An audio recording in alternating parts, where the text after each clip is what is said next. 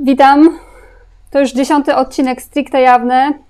Witam ponownie po długiej przerwie spowodowanej ruchami i kontrruchami Deep State'u. A tak poważnie, e, oczywiście e, nawarstwiło się trochę problemów, nawarstwiły się święta.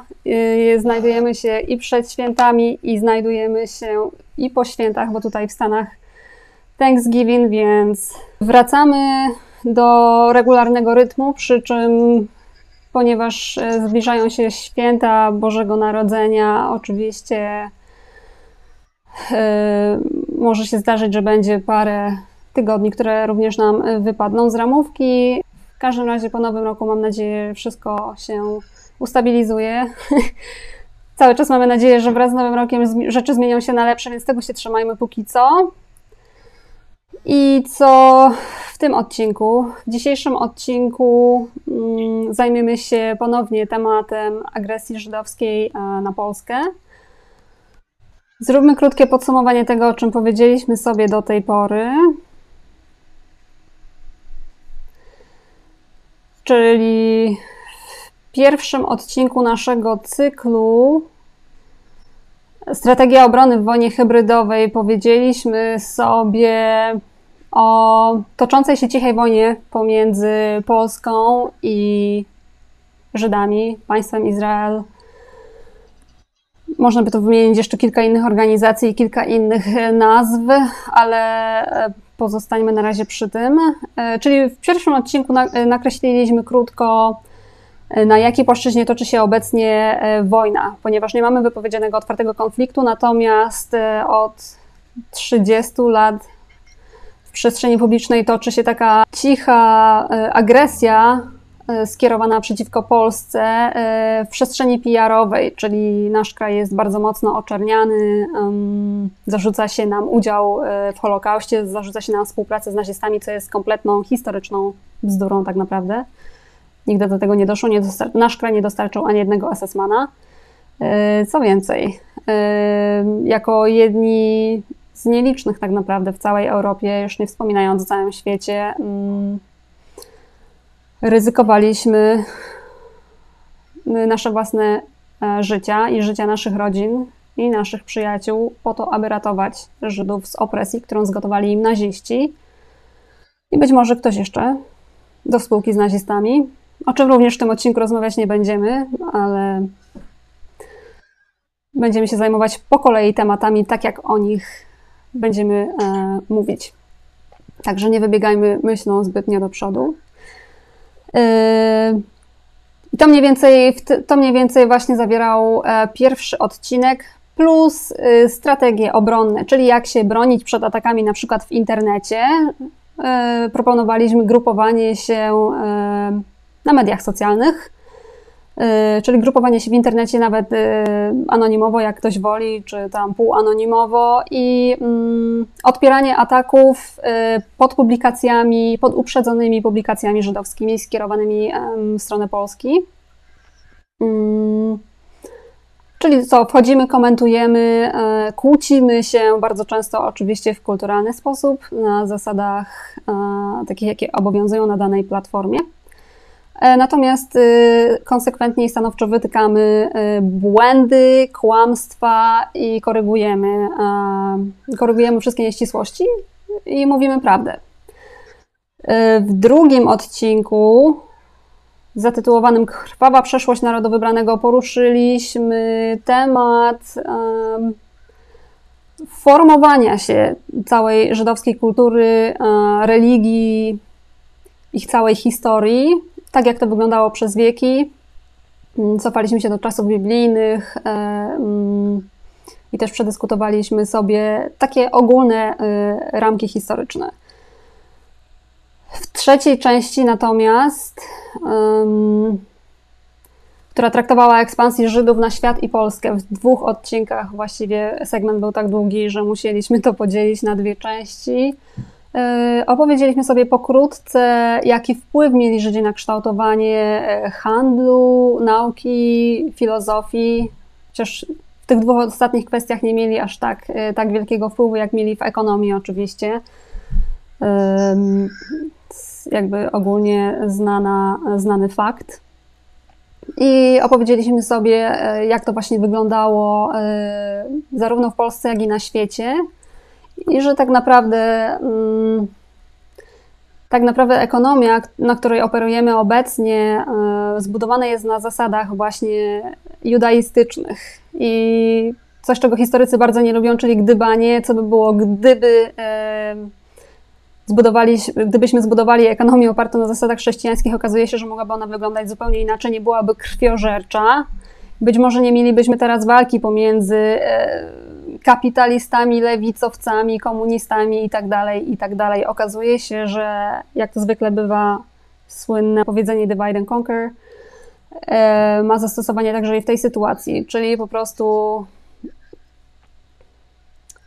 Mamy e, tutaj taką taktykę, która dzieli y, dane, spo, dane społeczeństwo, dany naród, czy nawet większe grupy na świecie, e, dzieli na dwa obozy i mm, podjudza je do e, walczenia ze sobą, skakania sobie do gardeł, tak? Czyli dwie strony konfliktu są tak głęboko zatopione w tym konflikcie, że już nie dostrzegają początków i, i przyczyn tego, jak ten cały konflikt się rozpoczął. Natomiast strona, która e, finansuje najczęściej obie strony, e, czerpie z konfliktu zyski i tym samym utrzymuje całą populację globalną w niewiedzy i pod swoją kontrolą, tak naprawdę.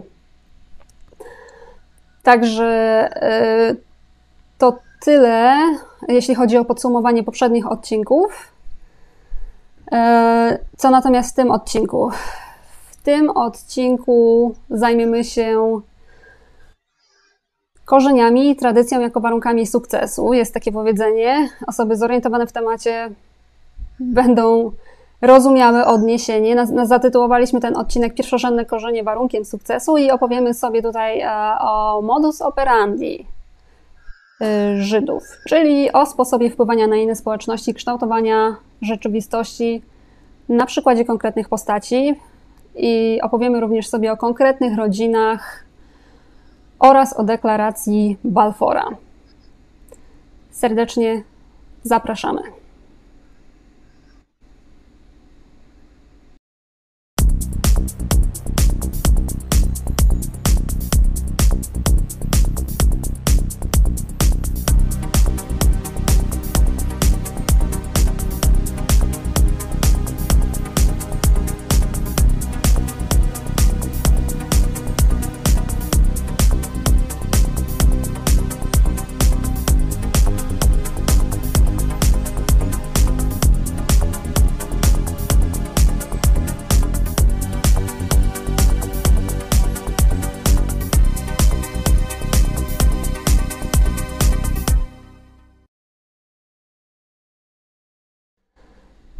Witam serdecznie Mariusza, mojego gościa. Witaj Agnieszko. I co, przechodzimy od razu do tematu. E, tak jest. Jak już zaznaczyłaś na początku, e, chciałbym na przykładzie konkretnych e, rodzin, czy nazwisk, czy oso osobistości, tak, w pewien sposób udokumentować kilka tez, które przytoczyliśmy w ostatnich dwóch odcinkach naszej audycji E, test sformułowanych przez e, Feliksa Konecznego. E, no, żeby nie być właśnie głosłownym, uważam, że dobrze jest właśnie pokazać na przykładach, że jakby nie, nie, nie, nie, nie formułujemy jakichś test wysanych z palca, tak? Zacząłbym może takiej, ponieważ skończyliśmy na powiedzmy wieku XVIII, troszeczkę zaczęliśmy już mówić o wieku XIX, więc jakby zaczniemy w miejsce chronologicznie w tym e, w podobnym czasie. I zacznę może od e, e, mojego doświadczenia właśnie z frontu walki w internecie, a mianowicie jakiś rok temu trafiłem, nie pamiętam na jakiej stronie, na wpis pewnej młodej Żydówki, nie wiem, dziewczyna miała już około 18 lat, prawdopodobnie Amerykanka, z tego co pamiętam, która przyjechała e, do Krakowa, e, ponieważ jakoś weszła w posiadanie jakichś rodzinnych materiałów, tak, i to było dla niej jakieś takie, takie tak powiem, olśnienie, że jej przodkowie właśnie mieszkali w Krakowie na przełomie XVIII-XIX e, wieku. I szukała na cmentarzu żydowskim w Krakowie, z tego co chyba to na Kazimierzu właśnie, mm, tego grobu, tych, tych, tych przodków, jej przodków. Chyba nie znalazła, chwili nie pamiętam. Natomiast no oczywiście we wpisie ktoś się odnosił tam po prostu do jakiegoś podobnego tematu, e, wyraziła swoje emocje z tym związane i tak dalej. I dotyczyło to właśnie roku, dokładnie przełomu wieków, czyli roku 1800 i e, ona tam właśnie użyła takiego sformułowania, że e, ci jej przodkowie, tak para tam jakichś pra, pra, pra, pradziadków, była lojalnym E, była lojalnymi obywatelami, mieszkańcami Cesarstwa Austriackiego. Tak? I ja ten wpis skomentowałem tak w dosyć sarkastycznym tonie, że prawdopodobnie ta młoda dziewczyna nie wiedziała, że kilka lat wcześniej Kraków nie był miastem Cesarstwa Austriackiego, tylko był jednym z głównych miast Rzeczpospolitej Polskiej. E, zanim się dokonały e, zabory i e, prawdopodobnie jej przodkowie byli, czy uważali się za lojalnych poddanych króla Stasia Poniatowskiego, tak? I mm, obywateli Rzeczpospolitej.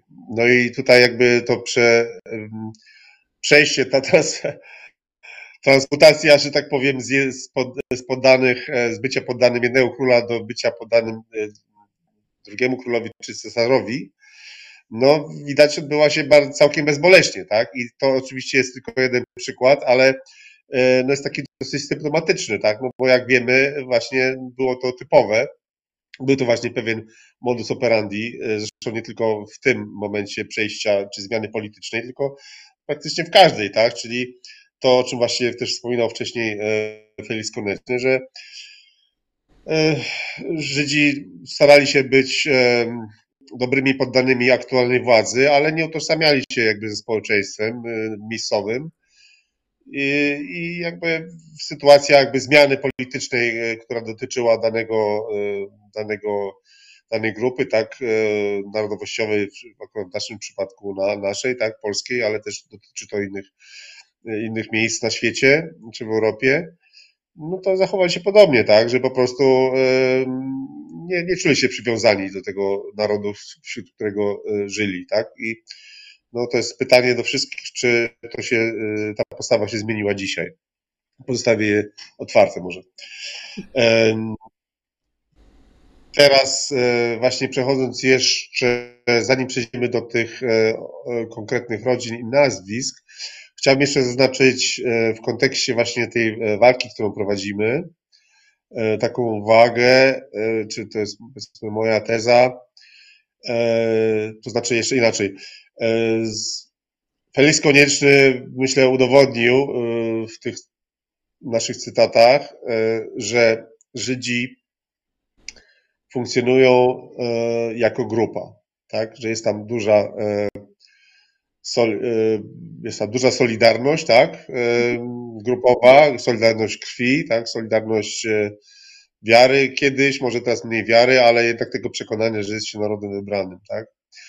E, jaki to jest kontrast e, w zachowaniu na przykład do naszego polskiego podejścia, gdzie my cenimy sobie wielce przede wszystkim indywidualizm, tak? Więc wydaje mi się, że tutaj nie może być większego kontrastu, tak, między naszym podejściem a podejściem żydowskim. I oczywiście E, jestem jak najdalszy od tego, żeby e, mm, przejmować od nich na przykład ich podejście do etyki, tak? Tutaj uważam, że nasze podejście jest, e, ma przewagę, tak? Jest, jest, jest, no, jest sens bardziej sensowny, tak? Jest też bardziej moralny, jest, ma więcej serca. Natomiast wydaje mi się, że można się od nich kilku rzeczy nauczyć, czyli właśnie no, bycie solidarnym w sytuacji, szczególnie kiedy jesteśmy gdzieś w innym miejscu, tak, jesteśmy poza krajem. Znamy, każdy z nas pewnie wiele takich sytuacji w historii, gdzie po prostu, jak się mówi, Polak Polakowi wilkiem. I teraz dobrze się zastanowić nad tym, dlaczego tak jest i, i czy czasami na przykład część z naszych problemów nie pojawia się właśnie z tego powodu, tak? Więc to też chciałbym tylko tak, że tak powiem, zostawić do przemyślenia wszystkim.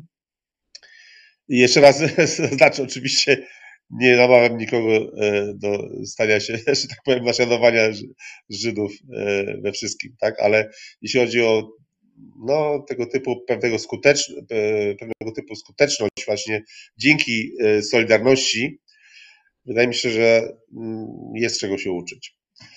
I gdybyśmy tutaj się, że tak powiem, w tej tym kontekście troszeczkę udało nam się polepszyć, to nasze sukcesy pojawiłyby się e, automatycznie. Ale póki tak nie jest, rozmawiamy o tych sukcesach, którymi się szczycą Żydzi, e, a mogą się szczycić, ponieważ e, po to, żeby osiągnąć sukces praktycznie w jakiejkolwiek dziedzinie, czy to jest nauka, czy to jest, nie wiem, sztuka, czy to jest, nie wiem, sport powiedzmy, tak, no trzeba mieć czas, jakieś środki, e, żeby móc się poświęcić tej danej dziedzinie. Tak. I tutaj e, mamy prostą zasadę. Jeżeli ktoś ma finansowanie na to, żeby się móc poświęcać na przykład nauce, tak, jakiejś dziedzinie, albo sztuce, no to tej osobie zawsze będzie łatwiej, tak? Zawsze tak było, jest i pewnie będzie. No są oczywiście jakieś wyjątki tam, powiedzmy, nie wiem, na przykład z dziedziny sztuki wpada mi do głowy E, na przykład Modigliani, tak, który żył w nędzy, umarł w nędzy, tak, dopiero po jego śmierci okazało się, że jego obrazy są e, bardzo dużo warte. Pewnie było takich więcej przypadków, ale generalnie no, jest tak, że... To jest ogólnie standard. To jest taki standard, tak, nie? I, Van Gogh, który e... własne ucho. Dokładnie. E, więc e, może podałbym na początek, iż pewnie wszyscy myślą e, tutaj oczywiście o jakich, jeżeli będziemy rozmawiać o rodzinach, to wszyscy myślą o Rothschildach. Oczywiście można by o nich mówić, ale, ale e, to już temat, jeśli chodzi o temat finansowy, to żeśmy trochę przerobili e, i mi się wydaje, że nie wiem, ja też nie chcę się specjalizować tak w tych, w tych tematach, bo są lepsi ode mnie i poza tym no to jest dosyć znane, tak, można są źródła, może każdy może sobie tam, że tak powiem, pogrzewać, jeżeli go to interesuje, tak, nazwiska, kontakty i tak dalej. Ujmijmy to tak, że y, ludzie myślą, że to jest no, według tego, co krąży powszechnie w internecie, w powszechnym obiegu, ludzie myślą, że to jest 12, 13 rodzin. Tymczasem z innych źródeł dochodzą mnie słuchy, że tak naprawdę jest tych rodzin 500. I być może się okaże, że tak na, na jeszcze pewnym wyższym poziomie, e, że to jest jakaś kompletnie inna liczba, być może większa, być może mniejsza, ale tak jak zauważyłeś słusznie, ponieważ ludzie ogólnie znają temat Rothschildów, Rockefellerów i tak dalej, i tak dalej, skupmy się właśnie może na tych nieco mniej znanych i może na tych, e, o których ludzie nawet nie wiedzą, tak, że jakieś żydowskie wpływy czy żydowska krew. Tak jest. E, dokładnie. I tutaj tą rodziną, o której e, chciałbym e, troszeczkę powiedzieć, ja też znaczy pokazać po prostu pewien właśnie ten modus operandi, czy pewien schemat, tak? Rodzina Mendelssohn-Bartholdy. Mendelssohn, jak sama nazwa wskazuje, jest to żydowskie, żydowski z żydowców, tak? Syn Mendla, tak? I tutaj takim protestą tego rodu e, był Abraham Mendelssohn, który urodził się w 1776 roku, żył do 1835 roku, no i kim był z zawodu? Oczywiście bankierem. E, inaczej pewnie byśmy o jego rodzinie i o członkach jego, że tak powiem, potomstwa niewiele słyszeli. E, no ale z tego powodu, że był tym bankierem, miał te środki, które mógł poświęcić właśnie e, na kształcenie swoich dzieci. No tak się złożyło, że właśnie jego córka i syn mogli zostać dosyć znanymi jak na tamte czasy komponis, kompozytorami. Tak, no Felix Mendelssohn Bartoldy, dosyć znane nazwisko muzycznym. Zdaje się, jeśli dobrze, jeśli się nie mylę, nawet znany nawet znany w zasadzie każdemu, kto brał ślub, tak? Bo jest taki taniec weselny Mendelssohna, tak? A, a, mam nadzieję, że się nie mylę, że to nie jest innego Mendelssohna, ale jeśli nawet nie, to nie jest jego, to, to jest ktoś z tej rodziny. Pełny przegląd tej rodziny. Wyskakuje, no, tak po, y, wyskakuje Felix. Mendelssohn, jeśli wstukamy Mendelssohn tak. Wyskakuje nam Felix Mendelssohn. Tak, tak, z tym, że później był jeszcze młodszy, jeszcze później był kolejny, w kolejnych pokoleniach był jeszcze młodszy Felix. No tak, bo oni mają seniorów i tak dalej, i tak dalej, tak? Tak, tak, tak. E, no więc to jest jakby drugie, powiedzmy pierwsze pokolenie po tym protoplaście, e, bankierze. Tak, później mamy e, syn, synem Felixa, czyli kompozytora był Karl Mendelssohn, który był historykiem. Jego synem był z kolei Albrecht Mendelssohn, który żył na przełomie wieków XIX i XX, był prawnikiem. Tak się składa. Dalej kolejnym synem Felixa Mendelssohna, czyli kompozytora, był Paul Mendelssohn Bartoldy starszy, niemiecki chemik i tutaj dla zainteresowanych założyciel firmy Aqua. Tak? No starsi z nas pamiętają może kiedyś jeszcze za komuny były takie kasety, kasety Aqua na przykład, były dosyć dobrej marki, tak? Aqua to jest skrót od Aktiengesellschaft für Anilin Fabrikation i to jest y, firma, e, która powstała wtedy, no chemiczna firma, tak? No jak tutaj widzimy e, wątek, prawda, który też jest aktualny w dzisiejszych czasach, czyli chemia, farmacja, prawo, tak, to się wszystko tutaj miesza i wszystko zostaje w rodzinie. Wszystkie najważniejsze gałęzie sztuki, kultury, nauki, ekonomii w jednej rodzinie. Tak, tak jest. Później jego syn, kolejny również Paul e, Mendelssohn Bartoldy młodszy, był też e, niemieckim chemikiem i dyrektorem tej firmy. Drugim synem tego pierwszego założyciela Akwy był bankier Hugo Mendelssohn, i tak dalej, i tak dalej. Później e, z kolei znowu wracamy do wcześniejszej linii. E, był z kolei tak inny Paul Mendelssohn Bartoldy, który również był bankierem. E, jego syn był również Ernest von Mendelssohn, był również bankierem. Jego syn, kolejny Paul Mendelssohn, był również bankierem. E, no także tu można wyliczać, jak ktoś chce, to jest w Wikipedii to wszystko. Ja miałem wersję akurat niemieckojęzyczną, nie wiem czy po polsku, po polsku to też jest, ale e, sobie można dokładnie to, e, że z datami śmierci, prawda, czy, czy podane są lata urodzin i śmierci, tak, i ten jakby całe ten, to drzewko, że tak powiem, genealogiczne od właśnie od założyciela urodzonego w 1776 roku do ostatnia jest Fanny, kolejna Fanny Mendelssohn, która zmarła w 1924 bodajże. Wcześniej mamy jeszcze jednego e, Herberta Mendelssohna, który zmarł w 1940 roku, w wieku 60 lat, który był również niemieckim muzykiem. E, muzykiem A czym się zajmowała Pani? Ta ostatnia tutaj podane. Wcześniej ta pierwsza Fanny była też e, kompozytorką, tak, czyli kompozytorem. Tak? Czy ta pierwsza kompozytorką, a ta ostatnia? Ta ostatnia, nie, nie ma danych tutaj na ten temat. No nie, nie, nie o wszystkich tutaj, nie do wszystkich są dane, no ale tak jak właśnie zauważyłaś, mamy tutaj chemików, mamy bankierów, mamy muzyków, e, że tak powiem, wykonawczych, ale właśnie tutaj mamy też krytyka muzyki, prawdopodobnie mamy też tutaj panią pedagog muzyki, komponistkę, to była żona Herberta, właśnie tego, o którym mówiłem przed, przed chwilą.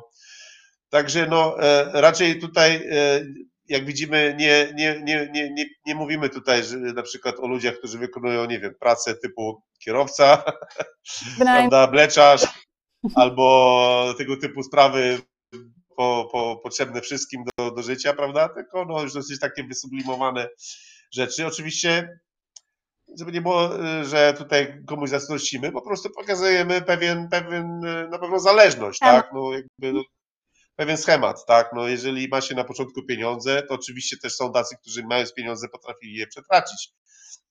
I wśród Żydów, i wśród nie Żydów, to jest jasne, tak? Ale no jeżeli ma się, że tak powiem, większą szansę startu, no to później właśnie można wiele, wiele dokonać, tak? Więc to tak na przykładzie tej, tej, tej rodziny, tak? Jeszcze tutaj chciałem o niej powiedzieć też częściowo, być może jej sukces był możliwy dlatego, że E, Abraham, czyli protoplasta, był, e, że tak powiem, no, religijnym Żydem, ale już właśnie mm, jego dzieci, czy nawet nie, przepraszam, muszę sprawdzić jeszcze jego, on sam chyba, e, już sprawdzam, tak, że tak powiem, dokonał konwersji na protestantyzm. Zresztą mamy wielu później właśnie w Niemczech, bo będziemy wiele mówić o Niemczech dzisiaj, trochę Rosji, generalnie centralnej Europie. Na początku XVIII wieku mamy do czynienia z tak zwaną żydowską emancypacją, to znaczy e, z grupy, która była gdzieś na e, marginesie tej, tej społeczności większościowej, tak, chrześcijańskiej, gdzie była, gdzie Żydzi byli w pewien sposób rzeczywiście e, prawnie czy socjalnie dyskryminowani, część, częściowo na własne życzenie, tak, jak to jak to pokazywał Felix Koneczny. Żydowska e, alienacja. Tak, żydowska alienacja, dokładnie. E, w połowie XVIII wieku w Anglii i później e, we Francji po rewolucji francuskiej, szczególnie właśnie za czasów Napoleona, czyli właśnie na przełomie wieków, pojawiła się ta idea, ta idea równości tak wszystkich ludzi i tutaj również do, zaczęło to dotyczyć e, Żydów i częściowo właśnie wbrew właśnie tej ich alienacji zostali wręcz przymuszeni do stania się, do stawania się równoprawnymi obywatelami danego kraju, czy to Francji właśnie najpierw, czy później Niemiec, ze wszystkimi konsekwencjami pozytywnymi, ale też takimi, które być może dla nich stawały, e, wydawały się negatywne, tak? Czyli oczywiście więcej praw, ale więcej obowiązków. I e, ten proces, tak jak wspomniałem, właśnie zaczął się e, na początku wieku XVIII. E, później kolejną jakby taką falą tego procesu, to mam, z tym mamy do czynienia w okresie wiosny ludów, tak, czyli około przed końcem pierwszej połowy XVIII wieku, czyli 1748 rok, kiedy wielokrokowej Europy było wiele zamieszania, tak, jakby e, pojawiały się, pojawiły się właśnie wtedy pierwsze takie narodowe e, trendy, tak, wśród Niemców, oczywiście też wśród Polaków się odrodziły, tak, wiadomo, znamy naszą historię powstania i tak dalej. Włoszech również Tutaj mamy y, do czynienia, zaraz tutaj do kogo by nawiązał. Aha, właśnie, jeżeli jesteśmy właśnie przy Niemcach, tak? Mamy tutaj konkretne nazwisko.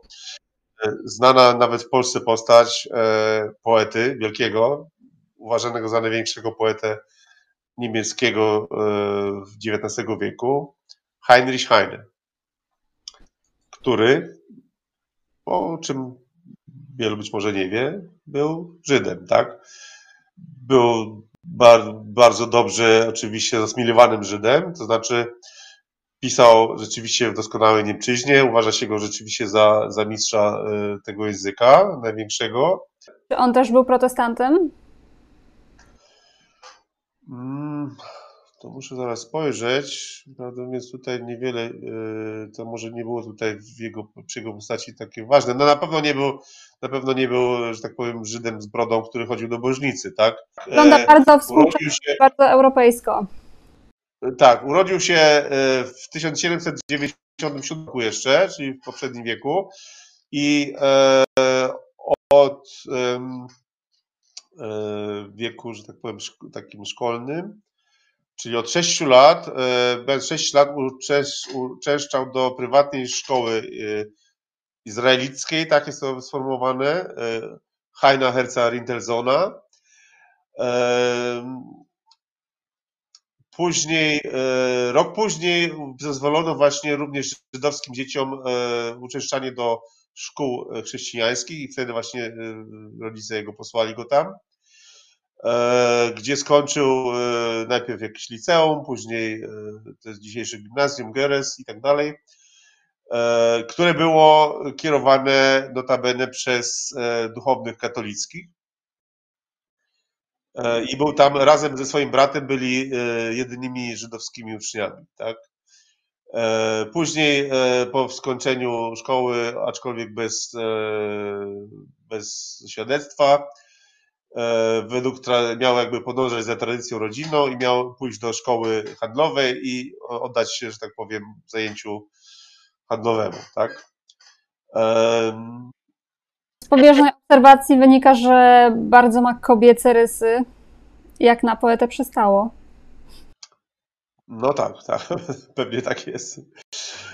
E, no później nie będę przytaczać szczegółów, oczywiście w każdym razie no, e, w wieku takim właśnie już poborowym powiedzmy e, pracował w zaprzyjaźnionych czy za czy spokrewnionych rodzinach bankierskich, tak, we Frankfurcie, u Rinskopfów, tak, później u, u jego, jego wujek był bardzo zamożny Salomon, Salomon Heine w Hamburgu, i który był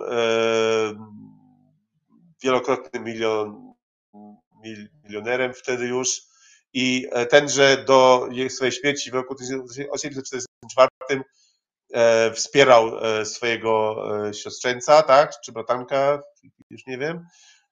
I no także tutaj mamy właśnie jakby potwierdzenie tego schematu, tak? No jeżeli ma się, że tak powiem, mecenasów, a szczególnie jeśli jeszcze to są mecenasi z bliskiej rodziny, którzy są milionerami, no to że tak powiem, oczywiście trzeba mieć talent, tak? Pewno ten talent miał i, i, potrafił z nim pracować, ale też miał właśnie no, odpowiednie warunki, z których, których mógł, że tak powiem, szlifować ten swój talent. Wybrałem tą postać, że tak powiem, do przedstawienia, dlatego że rzeczywiście wydaje się, że był osobą, która szczerze starała się jakby y, przejść do końca ten y, proces emancypacji, jakby z własnej tradycji. E, oczywiście korzystając z jej z, z środków finansowych. I, I kiedy odkrył jakby ten talent, czy odkryto ten talent jego i mógł się, że tak powiem, poświęcić E, działalności e, pisarskiej, poetyckiej. Pisał właśnie w języku niemieckim, tak, w prawda, czy, czy w, po hebrajsku. I prawdopodobnie wydawało się, czy może wielu innym ludziom się wydawało, że może być takim przykładem no, doskonałego, właśnie doskonałej asymilacji, tak, w, w miejscu, czy w, pa, w państwie, tak, I, i, i, w społeczeństwie, tak, w którym, w którym dorastał, które nie było jego, jego przyrodzonym, tak, jego przyrodzonym społeczeństwem. E, natomiast e, no, spotkał się w pewnym momencie rzeczywiście, spotkała się ta, ta jego próba z pewnym oporem z kolei właśnie tego miejscowego społeczeństwa, czyli, czyli Niemców. Tutaj nie będę oczywiście szczegółów przy, przytaczał, bo to jest oczywiście dłuższa historia. W każdym razie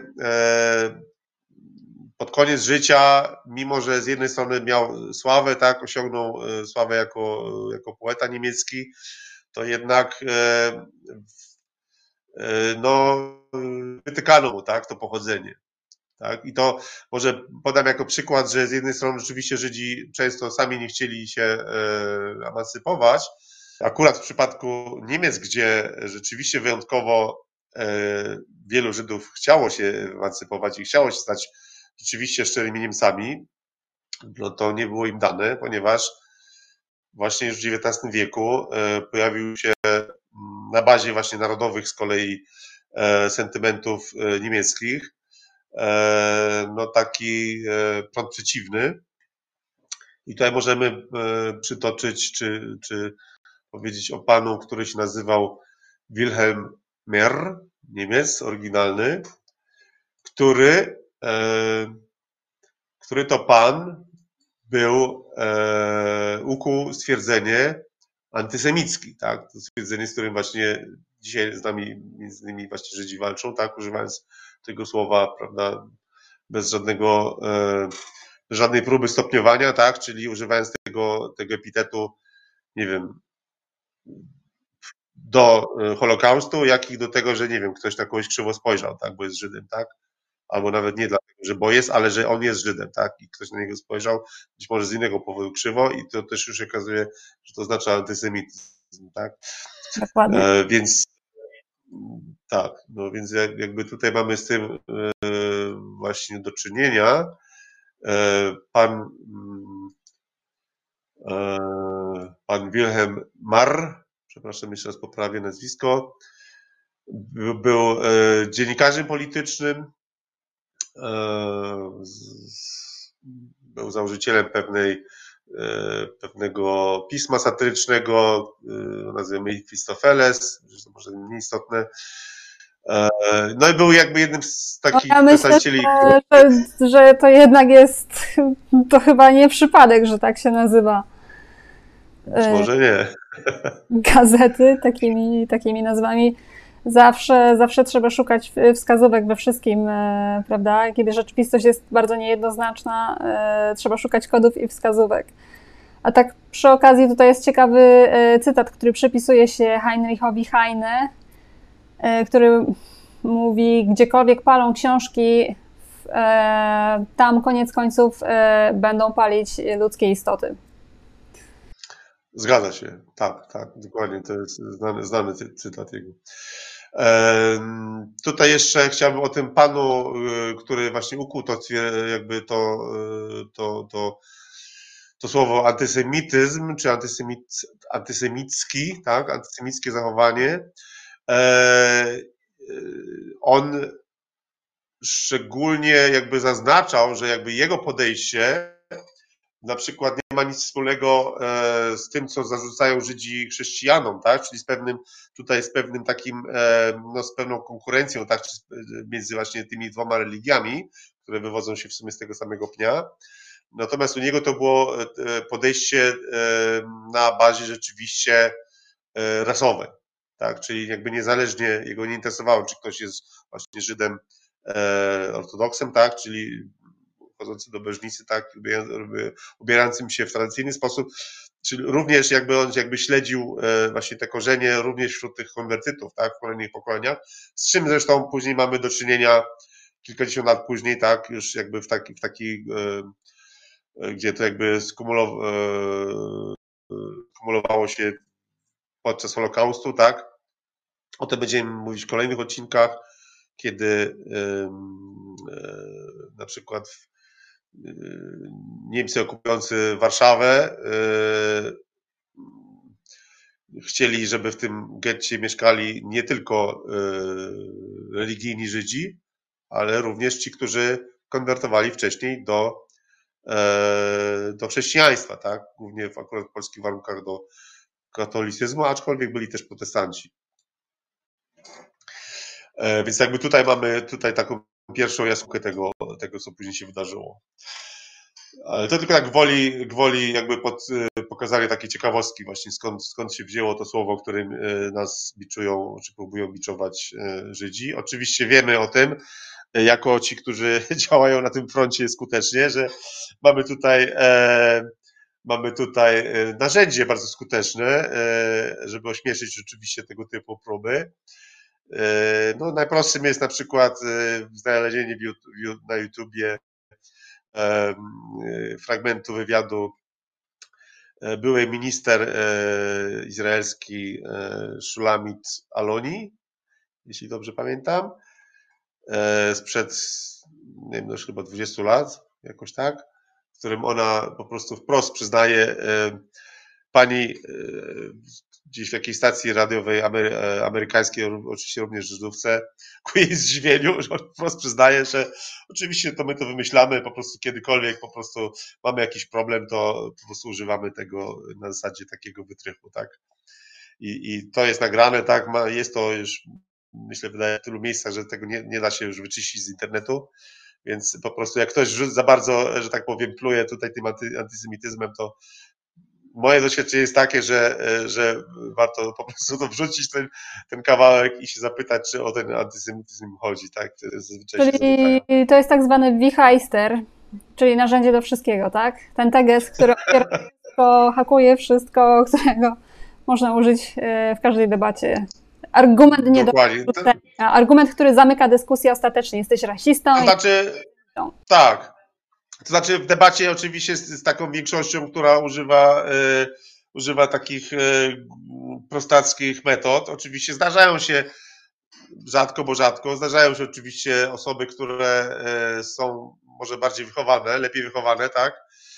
I próbują przynajmniej. Mało tego widziałam, mało tego widziałam. Tak, no jest, oczywiście, tak, ale są. Trzeba przyznać, że są takie osoby, przynajmniej przez jakiś czas w dyskusji próbują e, zachować pewien poziom argumentacji i logiki, no ale czasami jest tak, że po prostu z kolei, kiedy my używając tych samych narzędzi błędność ich postaw, tak, no to czasami też już nie wytrzymują i z kolei pokazują, że tak powiem, tą drugą twarz, więc no różnie to bywa. Wydaje mi się, że warto umieć stosować jakby obie, e, obie sztuki walki, tak, czyli sztuki walki takiej powiedzmy bardziej subtelnej, ale również jak trzeba, po prostu trzeba walnąć na odlew, oczywiście werbalnie, tak, czy pisząc i tyle i to czasami zamyka, czy często zamyka sprawę, tak. Jak najbardziej, ale, ale jakby punktem na plus w debacie y, jest zawsze to, że ponieważ no, Żydzi słyną z tego, że operują językiem bardzo dobrze, językami ogólnie, tak, są bardzo dobrzy w werbalnej komunikacji, dlatego że sztuka decepcji na tym się opiera, że przede wszystkim nie, nie mamy otwartego konfliktu, y, tylko y, w sposób werbalny zwodzimy drugą stronę, czyli musimy mieć naprawdę tą mowę wyćwiczoną do takiego poziomu, żeby być w stanie tą decepcję sprzedać komuś, tak? Więc E, to jest zawsze punkt na plus, kiedy udaje nam się w takiej debacie na argumenty logicznej e, ich pokonać, tak? Dlatego jakby tym bardziej, e, tym bardziej tak zawsze to usiłuję podkreślić, żeby jednak nie tracić zimnej krwi i, i wykańczać ich na argumenty. Zgadza się, potwierdzam to. Z tym, że jeszcze chciałbym zaznaczyć, że przypomnieć, tak, o czym mówiliśmy w pierwszym odcinku, że oczywiście tych debat nie prowadzimy po to, żeby próbować ich przekonać, bo większości z nich nie da się przekonać, tak? Oczywiście chodzi o to, żeby pokazać te nasze argumenty innym ludziom, którzy wchodzą również na te strony, bo ich na przykład temat zaciekawi, tak?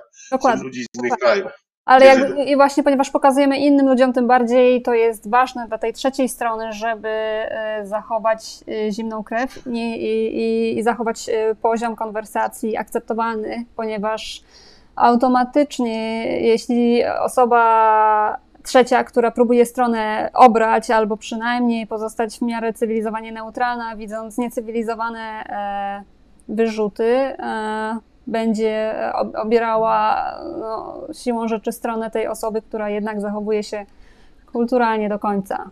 Tak to już jest. Tak, tak zostaliśmy uwarunkowani. Zgadza się. I jeszcze chciałbym tutaj troszeczkę, mm, znaczy potwierdzam, że oczywiście trzeba na jakieś minimum, prawda, no tutaj mówimy o konwersacji w języku angielskim e, najczęściej. E, oczywiście no trzeba tutaj być w miarę sprawnym, ale też, e, też z kolei nie chciałbym jakby e, odstraszać ludzi, którzy nie trzeba mieć skończonych jakichś fakultetów, tak? Ja na przykład z angielskiego się nauczyłem jakby z życia, tak? I na, na tym poziomie powiedzmy takiej podstawowej komunikacji działam. Wiadomo, że tutaj nie rozmawiamy o filozofii, tak? I teraz tak, jeśli chodzi o te właśnie debaty, tak, czy walkę, jak to byśmy, jak byśmy tego nie nazwali, debaty. oni też operują, oni operują schematami również, również schematami werbalnymi, więc generalnie, jeżeli się przy tym, w tym się siedzi jakiś czas, to się te, te, te, te schematy poznaje i, I naprawdę nie jest to, najczęściej nie jest to aż tak skomplikowane, jak mogłoby się wydawać. Na początku może, jak się nie ma jeszcze tej, jakby tego doświadczenia, to być może tak, ale... Na początku no może...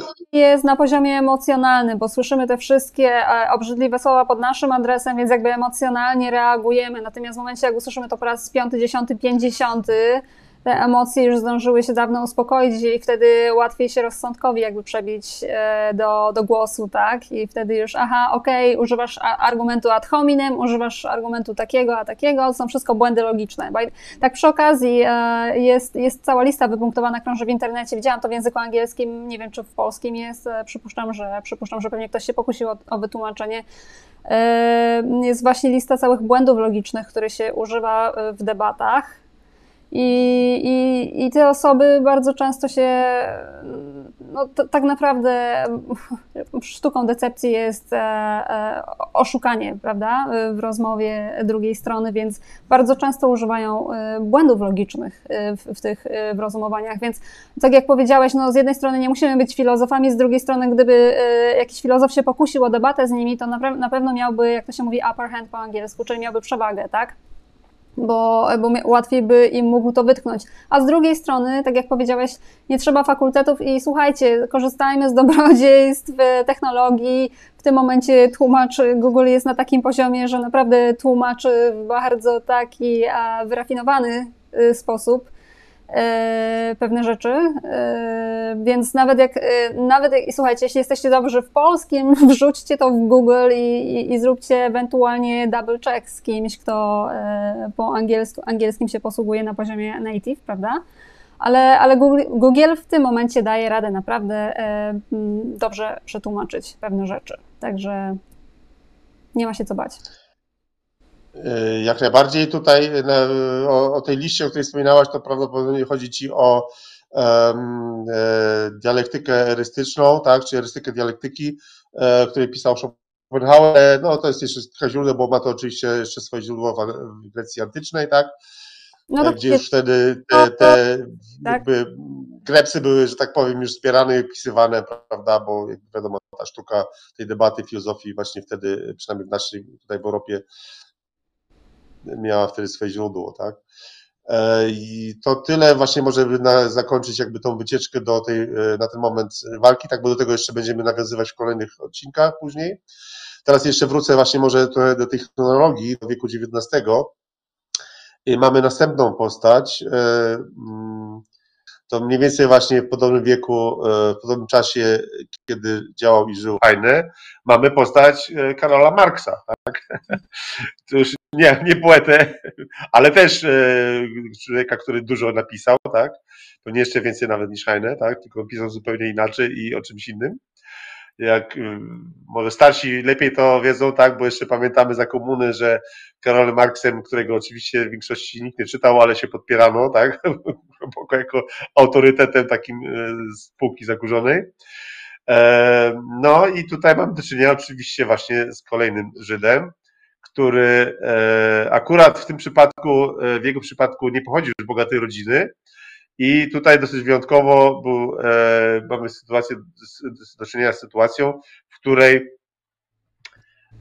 w której był wspierany przez innego mecenasa, swojego przyjaciela Fryderyka Engelsa, z którym zresztą razem jakby dzielili zamiłowanie do tematu e, komunizmu, tak? Tego, co stworzyli razem, co było, było podstawą teoretyczną i filozoficzną, e, później e, no, tego, co się działo w wieku XX, tak? Czy wszystkich setek milionów ofiar komunizmu w różnej postaci.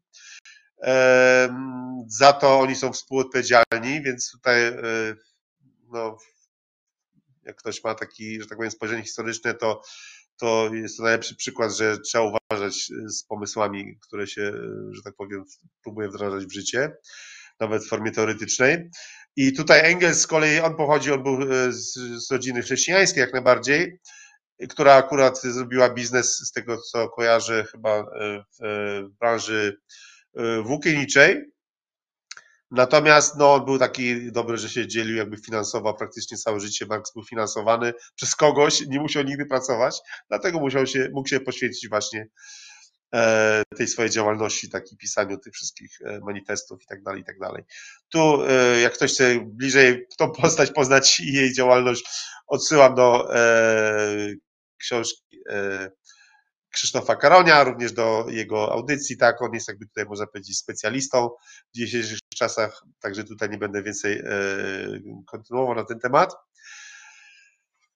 Następną postacią dosyć znaną, tak, która, która jak najbardziej wywarła wielki skutek na historii naszej całej, powiedzmy, zachodniej cywilizacji, a mianowicie mówię tutaj o Zygmuncie Freudzie, tak, czyli ojcu, ojcu psychoanalizy,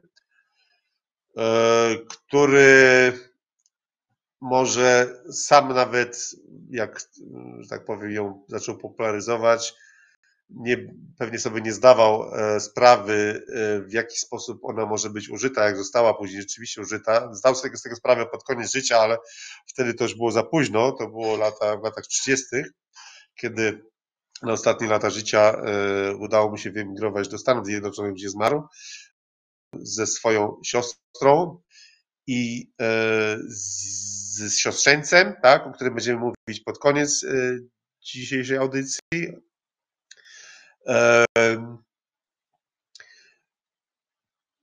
Chciałbym e, tutaj też zaznaczyć taką postać jak Karl Jung, który nie był wprawdzie Żydem, ale który właśnie był jego, e, że tak powiem, takim no, e,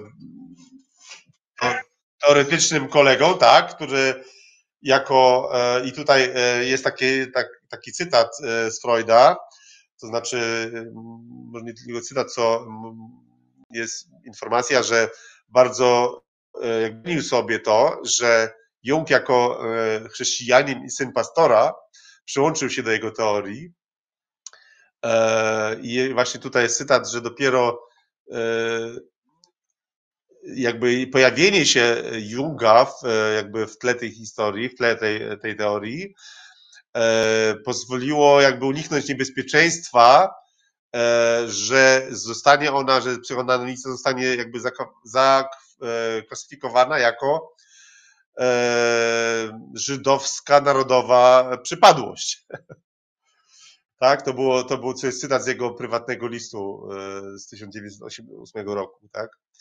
E, I Freud uważał e, Junga za takiego jakby następcę e, psychoanalizy i sam nazywał go swoim Crown Prince, czyli to jest taki książę, tak, książę, następca tronu, tak, można powiedzieć. Tak, ale od razu, zaznaczmy tutaj, że nastąpiło, nastąpiło łamiące Freudowi serce e, rozdarcie na tym froncie, ponieważ e, Jung się ewentualnie, znaczy ewentualnie, koniec końców wyemancypował się spod wpływu Freuda i właściwie poszedł w całkowicie przeciwnym kierunku. Był nawet kiedyś taki film nakręcony na jego temat i ten cały kryzys, który potem przeszedł już zdaje się w wieku dojrzałym, właśnie wynikał z tego, że no, utracił ten swój autorytet w osobie Freuda, e, doszedł do kompletnie innych wniosków i jakby jego teoria potem kompletnie może nie tyle zaprzeczała, co jakby e, podkreślała inne aspekty czy inne komponenty w psyche człowieka, tak, które są dominujące, a nie nie tą całą sferę instynktów y, seksualnych, czy tam e, e, energii seksualnej rozumianej jako bodźca e, motywującego człowieka, czy tam napędzającego człowieka w życiu codziennym. On jakby trochę poszedł właśnie, no Jung poszedł w stronę buddyzmu tak naprawdę w tych wschodnich sztuk, czy też wschodnich sposobów rozumienia mm, człowieka, czy, czy wschodniej duchowości i całego koncepcja mandali, jego archetypy i tak dalej, to jest właśnie jakby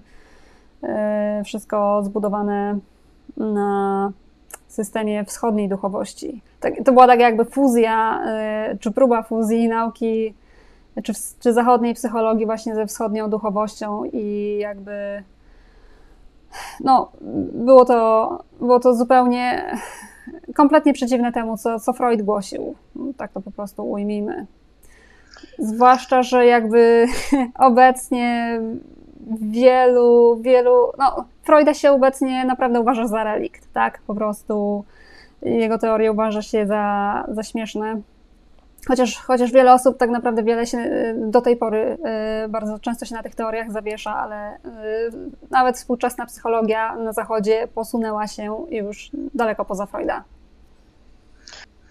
E, tak, owszem, znaczy ja tutaj nie chcę się wiele wypowiadać na ten temat, bo nie jestem specjalistą, aczkolwiek e, w tamtym czas, tamtych czasach i praktycznie, no, można powiedzieć, no, do, do początku lat e, e wieku XX, tak, czy do czasów powiedzmy XX, I wojny światowej, no, twierdzi się, że Freud był najbardziej wpływową postacią żydowską, tak, wpływową w sensie wpływu na kulturę, tak, postaci, czyli psychologię, ale również na socjologię, tak, no załóżmy, e, mówi się o tym, że e, emancypacja, tak, e, ruch emancypantek, tak, że było to w jakiś sposób może nie tyle zainicjowane, tak, Freudem, aczkolwiek, że on w jakiś sposób jego teorie, jego teorie powiedzmy przyspieszyły pewne, pewne sprawy, także przynajmniej tak, się. Znaczy, czy Freud jest, Freud jest do dzisiaj, y, kto nie, kto nie słyszał o Freudzie, kto nie zna Freuda, y, ludzie, którzy też pobieżnie znają psychologię,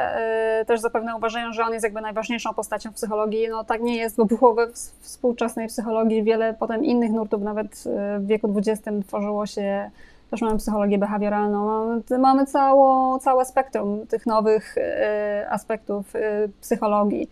Więc jakby no, Freuda pewnie bardziej się uważa za prekursora, prawda, tego całego ruchu nowoczesnej psychologii i, i który naprawdę e, odcisnął się w, niezapomniany sposób, prawda? No, e, sama ta jego koncepcja energii seksualnej i popędów i tak dalej, jakby no, nie, nie, sposób tego nie zapamiętać, tak? Więc to był taki mały hak, który mu zapewnił, zapewnił odpoczywanie, racz mu dać panie w świadomości e, całego świata, tak? Nie, nie, nie, da się tego, nie da się tego odzobaczyć ani odsłyszeć. Natomiast Freud bynajmniej nie jest trendem dzisiaj, za którym się podąża, jest takim bardziej taką taką troszkę skamieliną, ale bardzo y, ważną, czy skamieliną, która się zaznaczyła w historii psychologii. Natomiast y, kończąc może temat y, Freuda i Junga, chciałam tylko przytoczyć ten cytat tutaj z Junga, który jest bardzo ciekawy i jakby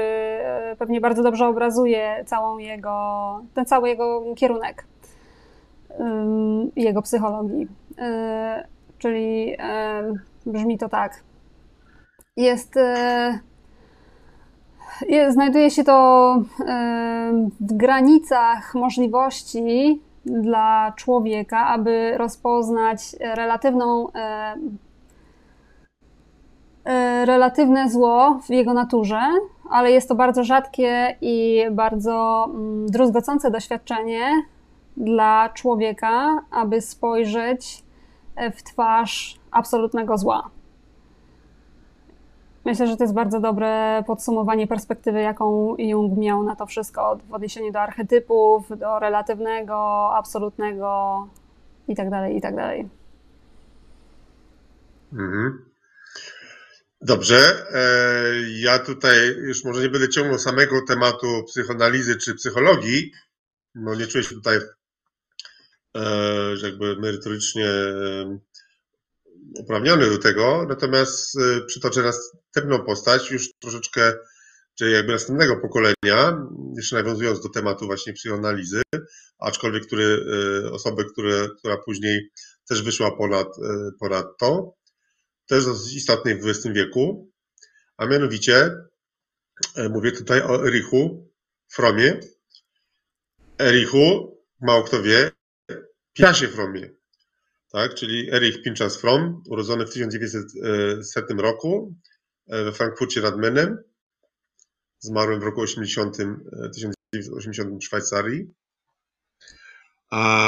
Pochodził e, jak najbardziej z rodziny e, bardzo surowo, surowej religijnie, żydowskiej we Frankfurcie, z której, w której było bardzo wielu rabinów, między innymi jego dziadek ze strony ojca, E, rabin Seligman Bamberger. E, jego ojcem był e, handlarz mm, octu Wilnego, Naftali From. No, czyli tutaj e, też było przewidziane, że, e, że tak powiem, pójdzie śladem rodziny e, czy, czy krewnych będzie, zostanie rabinem. No ale jakoś to nie wyszło. To jest taka jako ciekawostka. Był też w, w szkole talmudycznej w Poznaniu krótki czas. To było w czasach jeszcze oczywiście, kiedy Poznań był częścią Cesarstwa Pruskiego. E, no i później e, jakoś się też z tego jakoś wyancypował, aczkolwiek e, praca doktorska, którą napisał na Uniwersytecie w Heidelbergu w 1922 roku, miała tytuł Żydowskie prawo. jako ciekawostka. No, ciekawy. Czy to była praca, to, to była praca z psychologii per se? No tutaj w tym moim źródle tutaj nie ma nic więcej na ten temat. Trzeba by może głębiej pogrzebać, jeśli ktoś by chciał. Ja tu tylko jakby podrzucam temat, gdyby ktoś chciał zobaczyć tutaj jakby te, e, gdzie te zbiory się tutaj przecinają, tak? Czyli nowoczesna psychologia, bo trzeba przyznać rzeczywiście nazwisko znane. No bo jeśli, bo jeśli to było w dziedzinie psychologii, to myślę, że bardzo wielka disclosure tutaj, skoro nazwał ją żydowskie prawo. Oczywiście żartuję, ale faktycznie dobrze. Tak, no ja tutaj pokazuję właśnie tutaj e, pewne ślady, których może, które nie są oczywiste, jeżeli ludzie się jakby nie interesują tymi, tymi, tymi, tematami, tymi tematami.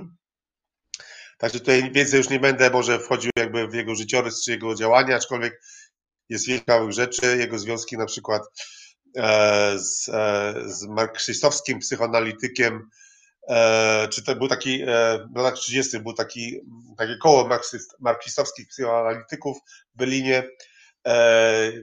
Tam był między innymi jedną z ważnych postaci był pan, który się nazywał Wilhelm Reich, to jest z kolei postać, o której często e, wspomina i nie tylko wspomina, ale oczywiście bardzo dokładnie przytacza jego działalność e, w kontekście szkoły frankfurckiej pan Krzysztof Karoń, także polecam, jeżeli ktoś chce e, się tym zainteresować. Użyć nazwisko Krzysztof? Krzysztof Karoń, no, znany polski publicysta, napisał książkę o historii antykultury, bodajże jedyną, natomiast często mm, w pewnych mediach niezależnych można go znaleźć w rozmowach e, powiedzmy filozoficznych, ale też właśnie związanych z historią e, tego, co się dzieje, jakby i pewnymi źródłami tego, co się dzieje, co przeżywamy również dzisiaj, tak, jakby z zniszczeniem kultury, tak, cywilizacji zachodniej. No ale to jest jakby głębszy temat, oczywiście może kiedyś w osobnej e, tak, audycji, tak, może jeżeli wróćmy, będzie taka potrzeba. Wróćmy do Reicha, bo tutaj widzę podtytuł Człowiek, który sądził, że orgazm może ocalić świat. Tak, no to według Kraunia to był, to był e, seksualny maniak, który, który oczywiście żyjąc w tamtych czasach, gdzie e, jakby reguły społeczne nie pozwalały mu, że tak powiem, na podążanie za swoim ideę fix, tak? Zauważył, był tak, inteligentny. Będąc uprzejmymi, tak? Bądźmy uprzejmi, nazwijmy to ideę. Tak, e, zauważył, zauważył, że e, znaczy jakby doszedł do wniosku, że aby móc jakby podążać za swoją ideą, musi, musi zniszczyć e, kulturę, tak? Czyli rodzinę, prawda? Czyli tą taką zastaną kulturę e, cywilizacji zachodniej, tak? Rodzina, szkoła, prawda? I tak dalej pewne takie ramy, w których, dzięki którym e, w ogóle cywilizacja nasza istnieje, powstaje, się rozwija. Tak? On po prostu dla własnych potrzeb, związanych konkretnie z jego manią seksualną, e, był gotów e, z kimkolwiek się sprzymierzyć. I jako tak się złożyło, że sprzymierzył się z ludźmi, którzy chcieli to z innego powodu zniszczyć, czyli w latach 30. już wiedziano, że komunizm w postaci leninowskiej nie działa, tak? Wszyscy, którzy chcieli wiedzieć, wiedzieli o tym, co się dzieje w Związku Sowieckim. I no, takie postaci jak Gramsci, Antonio Gramsci we Włoszech, czy właśnie Frankfurtycy szkoły frankfurckiej doszli do wniosku, że trzeba zacząć od innej strony, czyli jakby trzeba rozwalić więzy społeczne poprzez, poprzez demontaż, demontaż instytucji społecznych, czyli właśnie rodziny, szkoły, pewnej hierarchii i tak dalej, pewnych takich no, e, e, ram, w których jakby nasze społeczeństwa od setek lat funkcjonowały, tak, czy nawet więcej niż setek lat, w tej czy innej formie. A e, Reich po prostu był dla nich z kolei bardzo przydatny, bo miał swoje jakby już dokonania jakby z kolei z drugiej strony, że na przykład można powiedzieć, że on był takim e, ojcem chrzestnym późniejszej rewolucji seksualnej, tak? No to, ale tak mówię, to jest głębszy temat, osobny, ciekawy i tutaj polecam bardzo e, właśnie wykłady czy rozmowy z panem Krzysztofem Karoniem, on ma na ten temat bardzo dużo e, wiedzy i to podpartej nie tylko właśnie teoretycznie, tylko podpartej konkretnymi tytułami, nazwiskami, cytatami i tak dalej, także ja tutaj jestem bardziej też tylko słuchaczem, tam to dosyć pobieżnie. E... Mi ciekawie, jest tutaj też mowa o orgonie, organ accumulator, akumulator organowy, który e, miał według wynalazcy, jak się domyślam, leczyć raka, tak? Czyli kolejny kontrowersyjny temat. Nie, nie będę w ogóle w to wchodził, nie będę udawał, że coś wiem na ten temat, także yy, ja, no, wolał... ja się akurat spotkałam, nie wiem, nie, nie wiedziałam, że to ten sam Wilhelm Reich, e, nie mogę potwierdzić ani zaprzeczyć, ale spotkałam się z tym wcześniej, e, z tą teorią, więc e, jakby jak najbardziej bardzo ciekawy temat do eksplorowania w swoim własnym zakresie. Polecamy. Okej. Okay. E, dobrze, ja bym wrócił teraz troszeczkę e, w chronologii e, do wieku XIX, no bo tutaj jakby, no powiedzieliśmy, że opieramy się tutaj na pewnych postaciach. Mówiliśmy już o próbie emancypacji i asymilacji Żydów w zachodniej Europie szczególnie. I teraz w drugiej połowie wieku XIX, jak wiemy, no, e, w Niemczech, e, że tak powiem, Niemcy odmówili e, Żydom jakby tej asymilacji. I również w Rosji, gdzie wielu Żydów oczywiście żyło, w latach 80., na początku lat 80. XIX wieku zaczęła się fala pogromów. I teraz może coś o tych pogromach, bo to rzeczywiście to jest fakt historyczny i e, skąd się to w ogóle wzięło, ponieważ do tego czasu e, Żydom specjalnie wiele się tam nie działo i żyli dosyć e, spokojnie w carstwie, w carstwie rosyjskim. Natomiast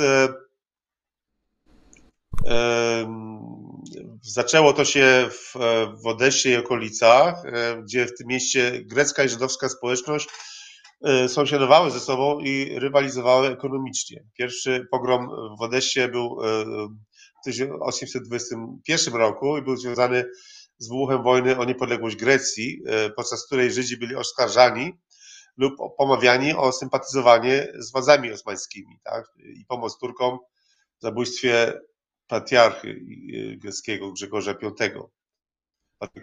Konstantynopola. E, podczas Wielkanocy w 1859 roku doszło do drugiego antyżydowskiego pogromu dokonanego przez greckich żeglarzy ze statków stojących w porcie. Później w 1971 roku y, kolejny pogrom w wyniku rozprzestrzeniania się pogłoski o rzekomej profanacji cerkwi wspólnoty greckiej przez Żydów. Tym razem do greckich napastników dołączyli rosyjscy. I później od roku 1981 do 1984 przez Imperium Rosyjskie przetoczyła się fala od 224 do 284 pogromów i ekscesów antyżydowskich. I teraz taka moja uwaga, jakby wycieczka do jakby znowu tematu e, tych naszych potyczek, prawda? E, gdzie słowo pogrom, tak, e, jest właśnie takim kolejnym wytrychem, tak, antysemityzm, antysemici i pogromy, tak. E, o tym będziemy mówili znowu później, tak, że generalnie jeśli chodzi o czas wojny, to się, są właściwie dwa słowa wytrychy, tak, Jedwabne i Kielce, tak. o tym będziemy mówić, bo to jest sam temat sam sobie i jakby tutaj potrzeba więcej czasu na ten temat. Natomiast e, e, wiele pogromów, które rzeczywiście odbyło się w Rosji, tak, e, no, jest przypisywanych nam, tak, czyli Żydzi dzisiejsi, mówiąc o pogromach, które faktycznie miały miejsce, e, bo część z nich być może miała miejsce na byłych ziemiach polskich, tak, czyli to byli Żydzi, którzy byli kiedyś poddanymi, czy ich, ich że tak powiem, protoplaści byli poddanymi Rzeczpospolitej, tak? Po czym te tereny zostały zajęte przez Rosję, stali się poddanymi Rosji, ale oczywiście oni mieli w pamięci jeszcze, prawda, że to była kiedyś Polska, tak? No a Żydzi tutaj jakby, jeżeli nie jest im to potrzebne, to nie za bardzo się w szczegóły, że tak powiem, e, rozrabiają, tak? I po prostu wtedy automatycznie mówią, aha, no to no to Polska, tak? Bo tam kiedyś była Polska, no to są to Polacy dokonywali tych pogromów, co oczywiście jest nieprawdą, tak? Znaczy ja nie twierdzę, być może jakiś jeden czy, dwo, czy kilku Polaków było w to tam w tych setkach pogromów zamieszanych, tak? Też nie, nie, nie uważajmy, że wszyscy jesteśmy święci, tak? Natomiast nie, nie można oczywiście się zgodzić z, z tezą, że Polacy byli tutaj jakąś główną jakby siłą napędową, tak? Tutaj akurat w tym przypadku bezpośrednią iskrą było zabójstwo cara Aleksandra II Romanowa, dokonane przez zamachowców z organizacji Narodna Jawola. I tutaj e, uczestnikami zamachu byli Rosjanie i Polacy, tylko jedna Żydówka o nazwisku Hesia Helfman była też uczestnikiem tego zamachu.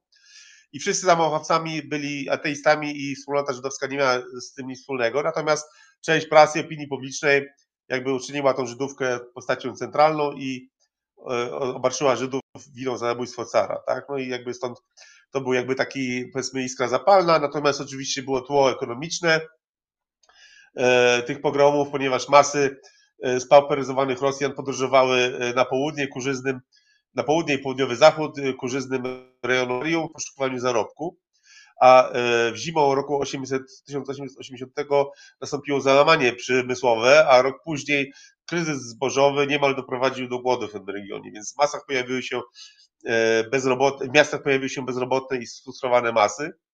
Z kolei, mimo iż pauperyzacją dotknięta została również większość Żydów, e, pewna ich część była dla ludzi nieżydowskiej pracodawcami, kredytodawcami, tak? czyli tutaj mamy znowu ten temat handlu, tak?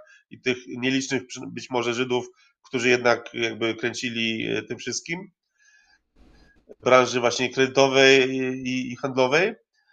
I byli też e, również ekonomicznymi rywalami, tak? Oczywiście z drugiej strony też wśród kozaków panowała długa tradycja antyżydowskich antagonizmów, jeszcze z czasów jakby z czasów powstania Chmielnickiego czy rzezi humańskiej, więc jakby ta frustracja, frustracja wywołana kryzysem ekonomicznym skierowała się przeciw e, Żydom.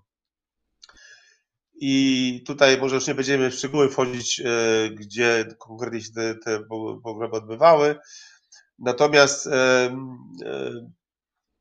można powiedzieć, że w efekcie nowo koronowany Aleksander III Romanów winą za pogromy obarczył rewolucjonistów i samych Żydów i wprowadził w 1982 roku tak zwane prawa majowe, mające charakter represyjny. Nawet Żydom osiedlania się między innymi poza miastami i przedmieściami i zakazywało prowadzenia działalności gospodarczej w niedzielę. I teraz e, tak, to między, między innymi te zjawiska doprowadziły do e, pierwszej fali emigracji żydowskiej z Rosji, dużej. Emigracji dokąd? No, do Stanów Zjednoczonych, tak? Czyli E, ci Żydzi amerykańscy, tak, z którymi mamy do czynienia teraz, e, w różnych, czy to właśnie bank, bankowości, czy to mediach i tak dalej, to są potomkowie w większości właśnie tych Żydów, którzy e, emigrowali wówczas z Rosji, czy terenów polskich, tak, jak niektóre znane nazwiska z branży filmowej, ale oczywiście będącej częścią Rosji wtedy. Yy, więc dobrze też wiedzieć, jakby na jakim tle, yy, skąd oni się znaleźli nagle, te, te masy, tak? Bo oczywiście do Stanów Zjednoczonych emigrowały różne grupy, tak? Emigrowali również Polacy, tak, za chlebem, emigrowali Irlandczycy, tak? Włosi, prawda? Częściowo Niemcy, jeśli mówimy tylko o Europie w tamtych czasach. No i właśnie między innymi Żydzi, tak? No tutaj może też wiesz więcej coś na ten temat, tak żyjąc tam i mając ich, że tak powiem, za, sąsiadów, tak? E, natomiast... Tylko ciekawa uwaga na marginesie rozmowy z rabinem Cohenem, e, do której pewnie jeszcze e, dzisiaj nawiążemy, było to, że właśnie Żydzi na szczeblach, nie Żydzi, on właściwie mówił o nazistach, którzy współpracowali z, z, z syjonistami, którzy mieli sposoby jakby zmuszania ludności żydowskiej do robienia tego, czego oni chcieli, czyli tak jak w przypadku, kiedy utworzono państwo Izrael i bardzo chciano, żeby e, większość Żydów po prostu wyemigrowała do tego kraju, a kiedy oni nie chcieli się e, przenosić z, z państw, w których no, się urodzili, czy tam mieszkali z dziadami. Były sposoby. Były sposoby, żeby ich skłonić do tego. To, to, to mi tutaj przypomina właśnie ten sam trik, tak? Zastosowany na Żydach, tak. których zmuszono, żeby wyemigrowali do do Stanów. Przy czym e, no, sympatii tutaj mojej oni nie otrzymają, ponieważ sam powiedziałeś, że to właśnie z nich e, wyrośli ci wszyscy bankierzy, filmowcy i tak dalej, i tak dalej, więc absolutnie nie były, nie były to jednostki niewinne, prawda? Tylko dalej zanurzone w systemie tak głęboko, jak tylko mogły i bynajmniej nie zamierzały rezygnować ze swojego wpływu na losy świata. Dokładnie tak. E, I tutaj pojawia się nazwisko, e, jeśli jesteśmy w Rosji, e, Leon Pinsker, który w roku 1882 ocenił, że jedyną metodą ucieczki przez judeofobią jest utworzenie własnego państwa. I założył on Chowewej Syjon, organizację pierwszą dążącą do imigracji do Palestyny, tak? Czyli jeszcze przed kolejnym E, tutaj przed kolejną osobistością, której zaraz przytoczymy. I tutaj właśnie przychodzimy powoli do tematu sionizmu. Tak, czyli Pinsker to był, był lekarzem, który właśnie żył e, w Odessie. Również e, kolejną postacią to jest pochodzący z Wiednia Nathan Birnbaum, który jest uważany za twórcę pojęcia sionizmu. E, również mamy taką postać jak Louis Brandeis, e, który był e, przepraszam, on się tutaj zamieszał, on tutaj jest może trochę w innym temacie, był pierwszym amerykańskim e, prawnikiem, jeśli dobrze moje źródła mówią, i pierwszym e, żydowskim e, e, sędzią w Sądzie Najwyższym Stanów Zjednoczonych. Tak, musiałem to jeszcze dokładnie sprawdzić te daty.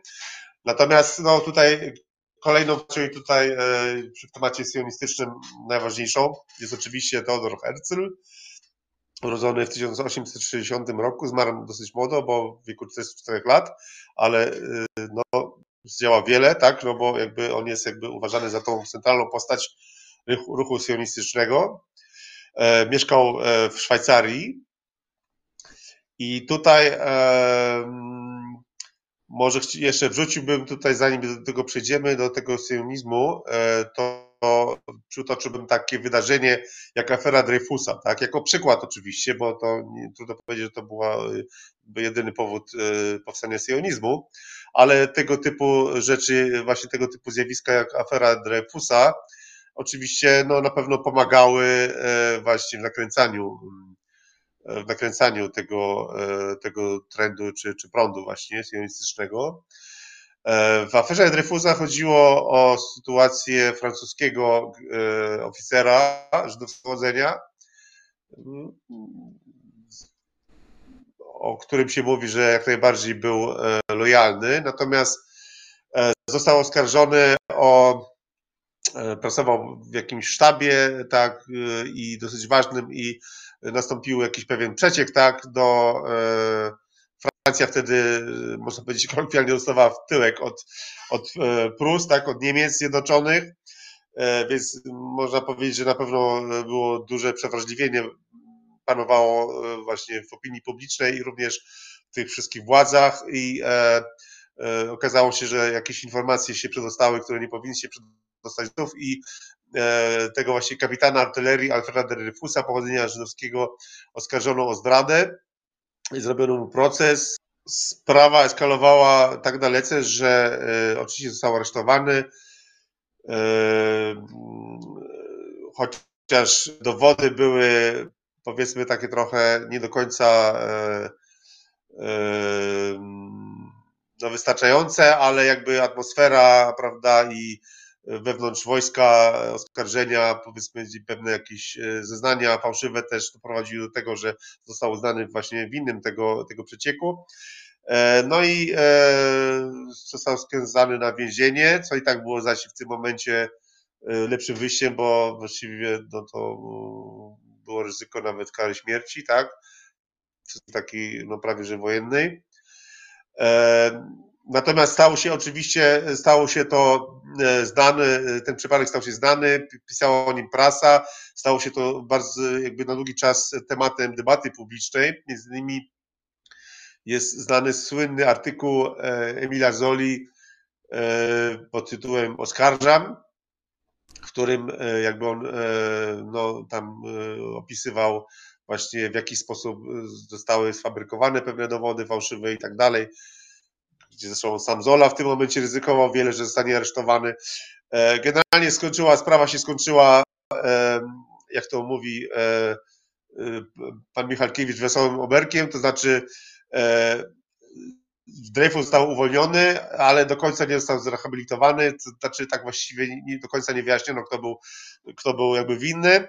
Natomiast jakby chodzi tutaj o całą atmosferę, prawda, która była, była jeden z większych skandali e, jakby przełomu wieków i w tej atmosferze właśnie końca lat XIX wieku i początku XX e, Theodor Herzl napisał E, e, książkę Der Judenstaat, czyli państwo żydowskie, e, przetłumaczę od razu na polskie, a może najpierw w oryginale, w oryginale niemieckim Versuch eine modernen Lesung Judenfrage. I to ciekawe, bo tutaj mamy w tym tytule użył zwrotu, który został użyty później przez Niemców, kiedy oni, e, kiedy oni e, e, szukali rozwiązania, ostatecznego rozwiązania kwestii żydowskiej. Tak? Tutaj mamy tytuł Próba, państwo żydowskie, próba nowoczesnego rozwiązania kwestii żydowskiej. Tak? To, był, to jest tytuł książki Teodora Herzla, która była, w której on e, przedstawił swój, swój pomysł ale to eee, pomysł e, styjonistyczny, tak? Promujący utworzenie Izraela. Pomysł suweren... państwowej organizacji suwerennej, która by jakby e, która by jakby zakończyła ten jakby e, wielosetletni proces taki bezplanowego gdzieś wędrowania po różnych krajach europejskich Żydów, tak, żeby po prostu, żeby im dać jakiś jeden cel i akcję e, osiedleńczą, tak, i żeby to również zabezpieczyć od strony prawa międzynarodowego, tak. Czyli, był, czyli rozumiem, że potem ta kwestia, ta fraza kwestia żydowska została po prostu e, przeinaczona, jak to się mówi, e, użyta przez Hitlera w innym kontekście z, z, ze złowrogim zamiarem. I stąd. Tak, ale trzeba przyznać, trzeba przyznać tutaj no, pewnego rodzaju ironię, tak? Można powiedzieć. Nie wiem, czy była tak. zamierzona, ale jest tym ironia i, i no, niestety to jest fakt po prostu, tak? Stąd jakby bierze że... się to, całe, e, to cała niechęć do używania tego sformułowania, tak? E, tak roboczo nazwaliśmy, e, zdaje się, nasz pierwszy odcinek, tak zresztą poleciał na falach Radia Cenzura, Dalej wisi pod nazwą kwestia żydowska. Nie wiem, sugerujesz, że żebym poprosiła o edycję? No wiesz, jak wiemy, wiesz, większość ludzi zna tylko tą drugą wersję, tak? Czyli kontekst drugiej wersji tego sformułowania, a nie zna w ogóle tej, tej pierwszej, wyjściowej wersji, pierwotnej, tak? Której właśnie zaproponowanej przez samego Herzla. No i właśnie dlatego ironicznie, ironicznie również umieściliśmy to w tytule pierwszego odcinka, ale, ale nie większość ludzi tej ironii nie doceni, więc. Tak.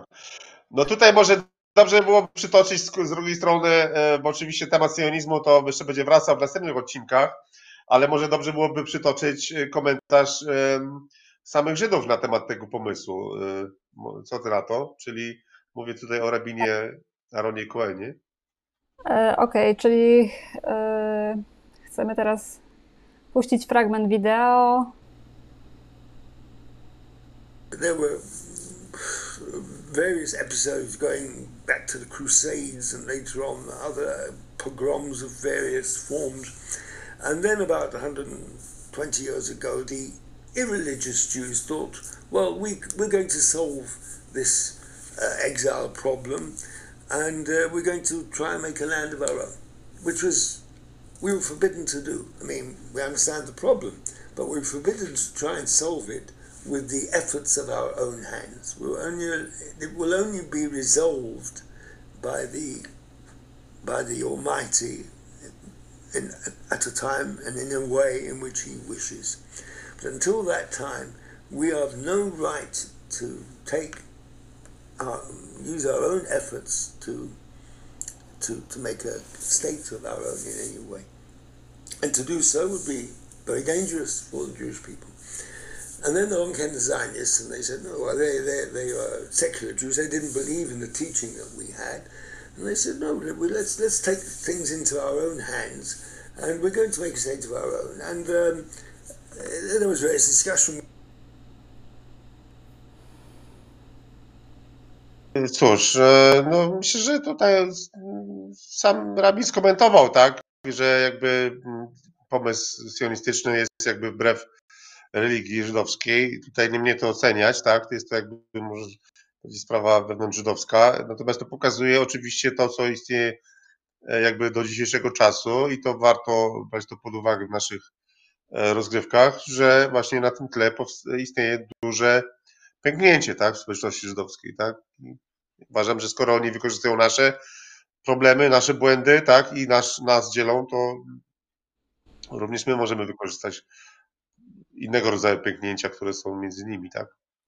Y, jak y, najbardziej. Y, zresztą sam ten pół godziny wywiad jest tu poruszonych o, o wiele więcej kwestii. Polecamy oczywiście obejrzenie go sobie w całości. Do, do, do tego wywiadu pewnie jeszcze też powrócimy w innych częściach, może jeszcze w tym odcinku.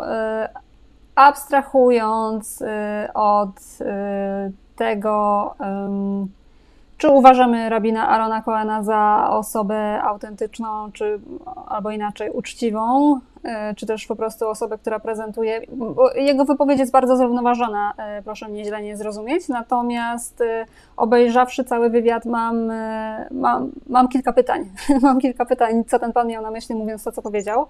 Było tam parę e, e, pomyłek freudowskich, powiedzmy, przynajmniej jedno zauważyłam, i, i parę innych takich e, jakby sugestii, interpretacji pewnych faktów z historii, więc jakby ja jakby też do końca tej postaci nie kupuję. Być może jest absolutnie szczery, jeśli chodzi o wykładnię właśnie ortodoksyjnej religii żydowskiej, no ale to jakby też tym bardziej w niczym nie pomaga, ponieważ e, przechodząc przez historię, przez pierwsze cztery odcinki naszego cyklu, wiemy już, że e, ta etyka nie do końca nakłada się z etyką chrześcijańską, więc pewna decepcja jest e, implikowana. I, I to jest mój główny zarzut do, do całego tego wywiadu, ale tak jak powiedziałam, to może przy innej okazji.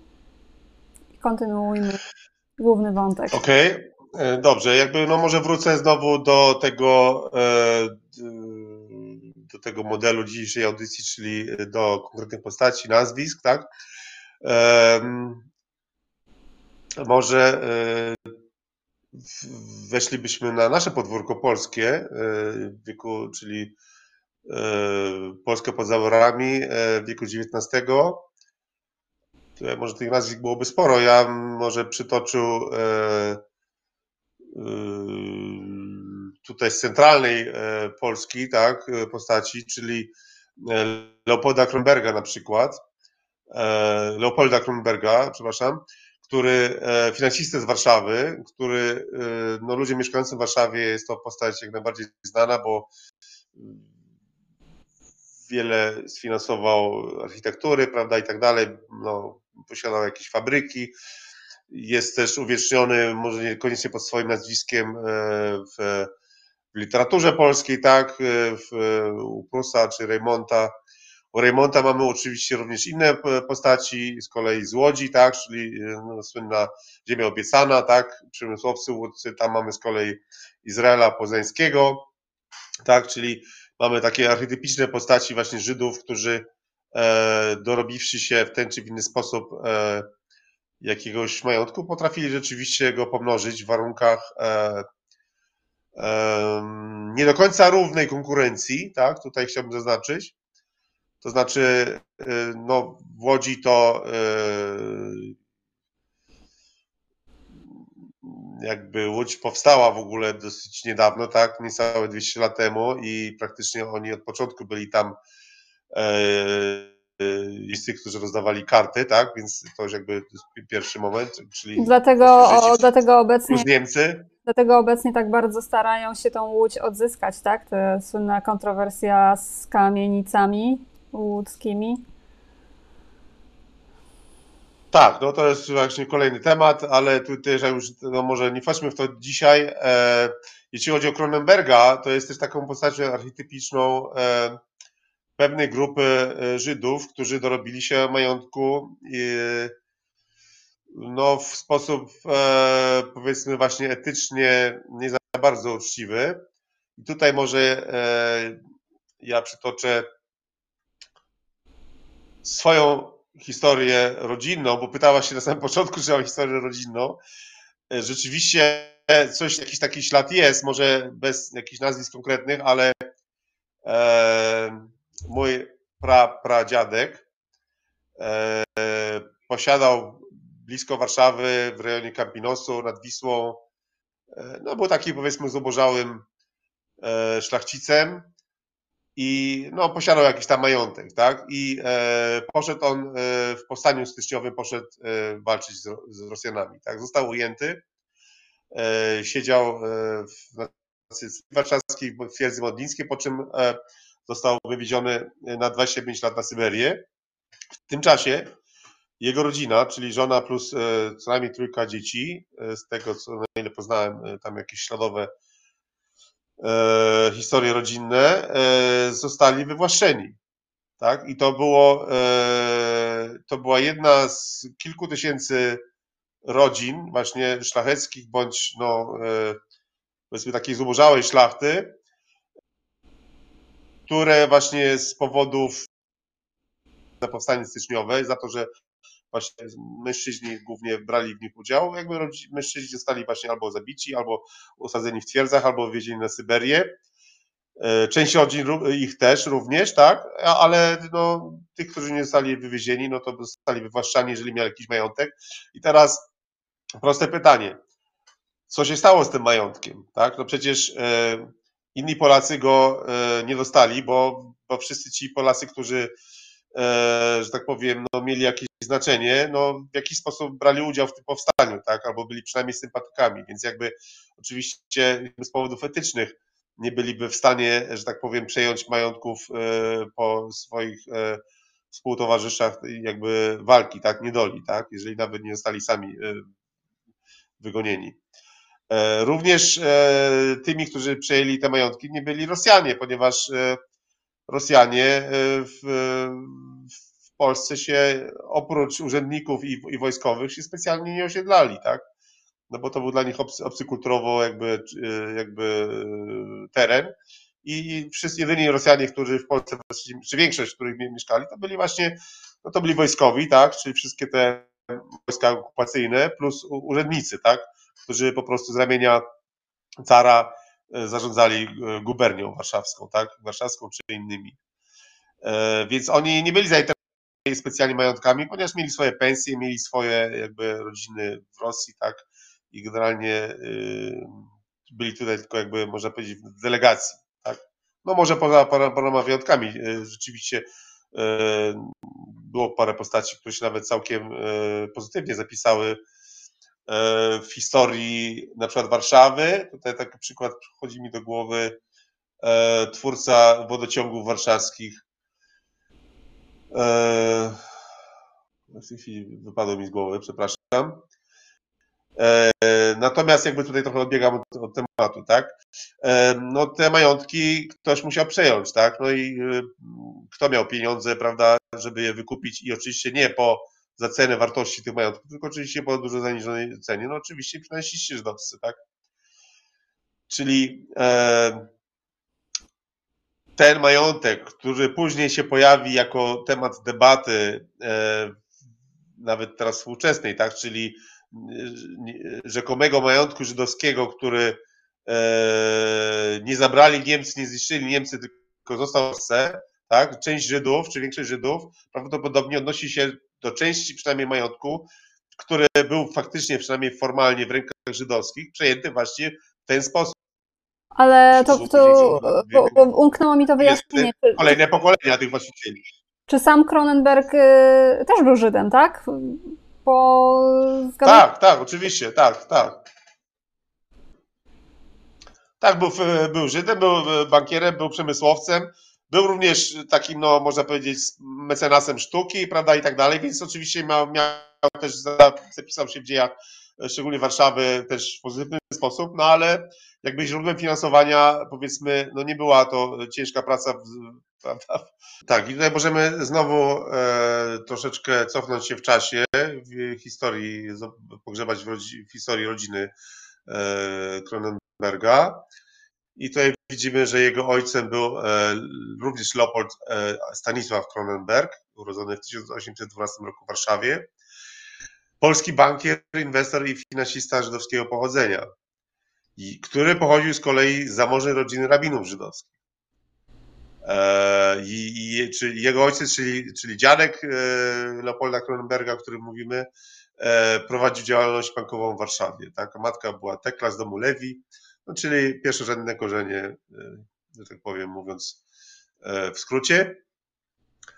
E, I teraz Leopold Stanisław Cronenberg dokonał przechrztu, tak, czyli przyjął chrzest w 1946 roku w kościele ewangelicko reformowanym, tak. I jakby starał się zasymilować i również był żonaty z Ernestyną Rosalią Leo, córką Leopolda Augusta Leo, podobnie jak on zasymilowanego Żyda wyznania tych dzieci, był Leopold Julian, właśnie bankier, o którym mówimy, ale inne dzieci to był Stanisław Leopold przedsiębiorca, Władysław Edward muzyk i filantrop i jeszcze tam trzy e, córki, które wyszły dobrze za mąż. Jedna z nich prowadziła znany w Warszawie salon literacki, czyli znowu mamy jakby potwierdzenie pewnego schematu. No jak się ma pieniądze, prawda, z rodziny, gdzieś tam zarobione wcześniej, w poprzednich pokoleniach, to można zajmować się prowadzeniem salonu literackiego. Być może to jest pewne salony, które dzisiaj się prowadzone są, e, działają na podobnej zasadzie, że są finansowane z jakichś e, ciekawych źródeł. E, za, za, zapewne. E, jakby mm, ciężko się oprzeć wrażeniu, że system podatkowy działa na tej samej zasadzie, tak?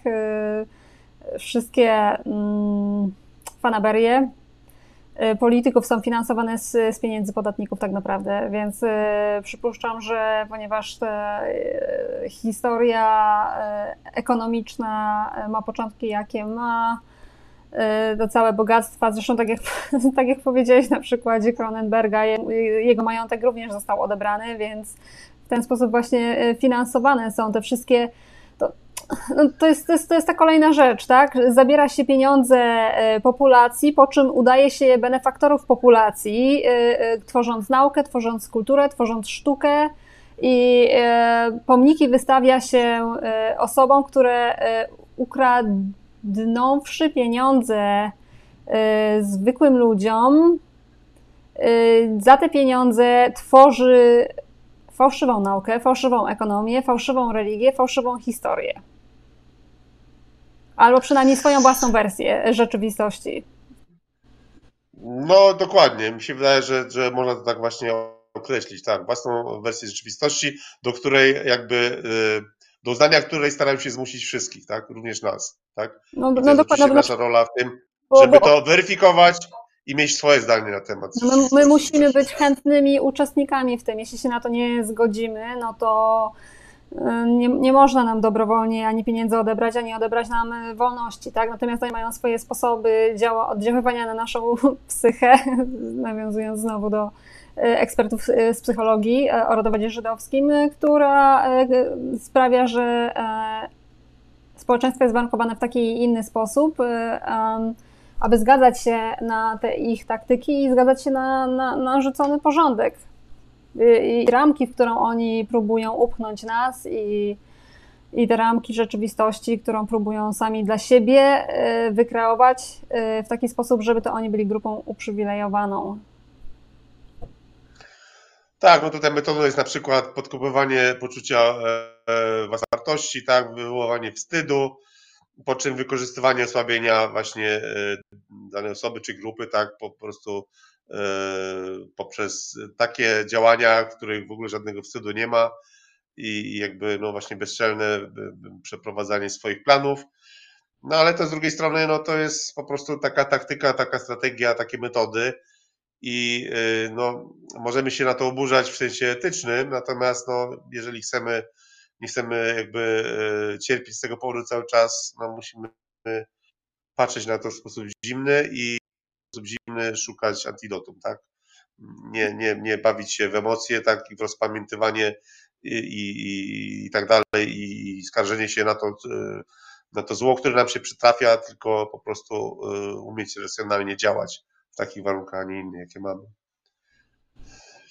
E, dobrze, teraz e, może e, przejdę do następnej postaci i tutaj co jest wspólne tej i drugiej postaci, która jakby ma zupełnie inny życiorys, ale wspólne znowu jest to właśnie pochodzenie, tak, czy historia rodzinna.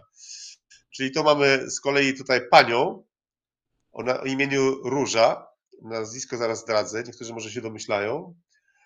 Ta pani urodziła się w latach 70. XIX wieku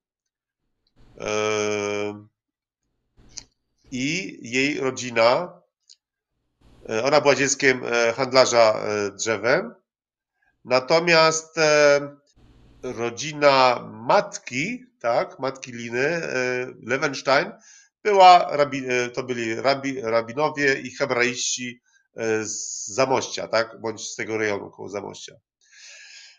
Mówię tu o pani Róży Luksemburg, która właśnie pochodząc jakby z takich korzeni, e, okazało się, e, poszła w zupełnie inną stronę niż pan Cronenberg, czyli jakby, jakby na drugi przeciwny biegun działalności ekonomiczno-społecznej, czyli stała się komunistką, tak, właściwie jedną z, z takich czołowych, flagowych postaci historii komunizmu. E, i e, internacjonalizmu tak, komunistycznego, ponieważ będąc żydówską, e, urodzoną na terenach polskich, ale będących w ówczesnym czasie zawiadywanych przez carstwo rosyjskie, tak, znała języki i wywędrowała, uczyła, uczyła się i dojrzewała, że tak powiem, politycznie i życiowo E, w Niemczech, tak? głównie w Berlinie. I tam zresztą skończyła swoje krótkie życie, kiedy została zamordowana w ramach porachunków jakby międzyfrakcyjnych. E, Między... stało się... No tak, międzyfrakcyjnych, czyli między KPD i SPD, tak, e, które później w ogóle jeszcze długie lata jakby ta jej śmierć właśnie tutaj była jakimś przyczynkiem do jakichś walk właśnie e, między nimi. Tutaj już nie chcę się w to jakby w e, to e, jakby wdrażać jakby w ten temat i, i za bardzo zagłębiać. Natomiast no jakby chciałbym tylko pokazać, jakby no jest to znana postać, tak? Kiedyś jeszcze za tak zwanej komuny w Polsce w każdym większym mieście były, istniały zakłady imienia Róży Luksemburg, tak była taką sztandarową postacią historyczną jak Lenin, prawda, i paru innych e, zawodowych rewolucjonistów. E, więc jakby tylko chcę pokazać właśnie, e, że e, jakby dla mnie to potwierdza, e, bo oczywiście to nie były jedyne postaci, tak, to są tylko przykłady postaci, które potwierdzają właśnie pewne tezy sformułowane już właśnie przez e, Feliksa Koniecznego, ale przez innych również, że e, mając warunki właśnie do e, działalności różnego rodzaju, Żydzi e, mają taką tendencję do zajmowania się wszelkimi możliwymi rzeczami i właśnie również do zajmowania się i przeciwstawnymi rzeczami wręcz, tak? Czyli jak widzimy na, na, na, na, na tym jakby polu, na tym obszarze ekonomii społecznej, tak? Czyli mamy tu z jednej strony komunizm, tak? który teoretycznie zwalcza kapitalizm, tak? który przedstawicielem jest Cronenberg, ale i to i to mamy pewne powiązania, tak? Których po prostu nie da się, e, że tak powiem, którymi się nie da zaprzeczyć, tak? Więc jakby może to, może to tylko tyle, nie? Bo jakby nie chciałbym dalej jakby tego pogłębiać, po prostu jest to, e, można, jeśli ktoś miałby wątpliwości, czy, czy, e, czy ta teza jest jakby uprawniona, można podać setki innych nazwisk, tak? Czy to po stronie właśnie rewolucyjnej, czy po stronie bankowej, tak? No jakby to wystarczy tylko troszeczkę głębiej pogrzebać, e, nawet jak ktoś chce najprościej, tak? Nie trzeba wielu książek znać i te ślady się znajdzie. I tutaj przeszedłbym od razu, będąc w te, przy temacie rewolucji, do kolejnej postaci, już tymczasem e, nie pochodzącej z Polski, a mianowicie do pana, który się e, nazywał e, oficjalnie Aleksander Parvus, a właściwie nazywał się Izrael Lazarewicz Helfand, czyli który był rosyjskim Żydem, również rewolucjonistą, e, ale co ciekawe, rewolucjonistą, który miał kontakt z grubymi pieniędzmi. I e, dlaczego. Czy możesz powtórzyć jeszcze raz jego, jego prawdziwe nazwisko? Izrael albo Izrael, tak? Lazarewicz, tak? Czyli syn Lazara, Helfand, Helphand Help. się pisze. Helphand. Helphand, tak? No oczywiście to jest też y, jest pisownia rosyjska, tak, no bo pochodził z Rosji. Transliteracja jest Gelfand, tak, no bo po rosyjsku, po rosyjsku się e, oni, jeżeli jest H e, jako pierwsza litera, to nie czytają jej jak H, tylko jak G. Taka ciekawostka zawsze jakbyśmy, jakbyśmy słuchali radia sowieckiego z czasów wojny światowej, to przeciwnikiem nie był Adolf Hitler, tylko Adolf Hitler. To taka ciekawostka e, lingwistyczna. I e, dlaczego wspominamy o panu e, Helfandzie, czy Gelfandzie albo Aleksandrze Pawusie? Otóż w czasie i wojny światowej, kiedy fronty zastygły, czy że tak powiem, front wschodni, tak, gdzie Niemcy z Rosją walczyły i po jakichś ruchach w tą i z powrotem gdzieś tam to wszystko ugrzęzło, e, jakby wyszło na to, że siły są w jakiejś miary wyrównane, że trudno będzie to rozstrzygnąć i e, w ramach e, sztabu niemieckiego, również pewnie polity, polityków, ale nie tylko, ale również oficerów, powstał pomysł, żeby Rosję osłabić od środka. Tak? No wykorzystano, wykorzystano oczywiście, mieli szpiegów, tak? mieli mieli swoje informacje o pewnych nastrojach. Oczywiście społeczeństwa i tu, i tu były zmęczone wojną, ale oczywiście propaganda robiła swoje. I wymyślono coś takiego, że e, wykopano pewnego e, utalentowanego zawodowego racjonistę, czy może do tej pory amatora, który mieszkał w Szwajcarii, e, Włodzimierza Ilicza Ulianowa, zwanego później Leninem. I e, wyekspediowano go z paroma kolegami zapromowanym e, e, wagonem do Rosji. Jak wiemy, później w Piotrogrodzie, czy w Petersburgu, czy Piotrogrodzie, tak, który później stał Leningradem. I w Moskwie pomienne mowy wygłaszał tak, co doprowadziło do, do pewnych nastrojów rewolucyjnych najpierw w ramach armii, czy pewnych oddziałów armii rosyjskiej, tak, i jakby to się później zaczęło rozprzestrzeniać na inne, e, na inne, e, tak powiem, grupy społeczne, ale e, jak sobie zadałem pytanie, jak to się stało możliwe, że kilku ludzi mogło tak dotrzeć do, kto im to wszystko zorganizował, przecież, żeby tych ludzi zebrać, prawda, i tak dalej, no nagłośnienia wtedy nie było, tak, no ale musiało to w jakiś sposób być zorganizowane. Oczywiście na to potrzebne były pieniądze. No i te pieniądze się znalazły, te pieniądze wy, że tak powiem, wysupła właśnie Niemcy, e, czyli e, sztab niemiecki. Natomiast że jak te pieniądze się znalazły w Moskwie czy w Rosji, no znalazły się właśnie dzięki panu Aleksandrowi Parwusowi, który przez Szwecję przewiózł to w postaci złota, tak? no i trafiły tam w odpowiednie miejsce i po prostu mogły być, zostać użyte do tego, żeby posmarować tu i ówdzie, żeby można było rewolucję zorganizować, tak? Więc tu mamy kolejny przykład, przykład postaci e, no dosyć kontrowersyjny, można powiedzieć, to jest łagodnie powiedziane. Czyli jednym słowem on stał, on stał za osobą, czy za yy, wypromowaniem Lenina i tutaj widzę artykuł też sugeruje, tak. Trockiego. Czyli on był puppet master. Tak, oczywiście, tak, tak, no oczywiście, kolejnego Żyda, tak, oczywiście, oczywiście oni później tam e, pożali się między sobą tak do tego stopnia, że Trocki musiał uciekać, bo przegrał i Lenin oczywiście, nim, przepraszam, to już nie Lenin, bo Lenin już nie żył, później Stalin, tak, to to były walki frakcyjne oczywiście w ramach tych e, bolszewików, e, to też jakby temat ciekawy, natomiast e, mamy tam też oczywiście jakby wątki żydowskie, ale to może jest inny, inna audycja, natomiast tu mamy przykład po prostu kolejnej postaci, o której mało kto wie, nie mówi się o niej, raczej nie, nie robi się filmów na temat nawet sensacyjnych, tak, chociaż uważam, że to byłby niezły wątek na film sensacyjny y, hollywoodzki, tak? No, ale obawiam się, że nie powstanie, tak? No nie zostanie wypromowany. Nie, nie, na pewno nie tak? w Hollywoodzie w obecnej formie. Tak, no prawdopodobnie musieliby powiedzieć, że może to jakiś Polak był, tak? Jakiś ziemianin wyburzały, tak? I, i, I on to zrobił, tak? Z jakiegoś sensu, tak?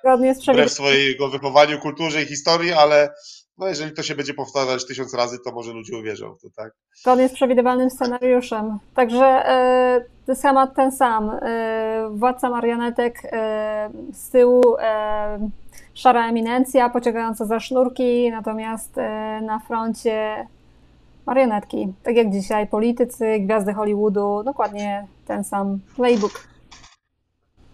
Dokładnie tak, dokładnie Dokładnie tak. Będziemy o tym mówić pewnie w kolejnych audycjach, kiedy już przejdziemy w wieku XX i może właśnie tego, co się działo w Stanach, e, ale właśnie e, tutaj wspomnieliśmy wcześniej o tej emigracji z Polski, z Rosji, Żydów, tak, no e, tej fali jakby pod koniec XIX wieku.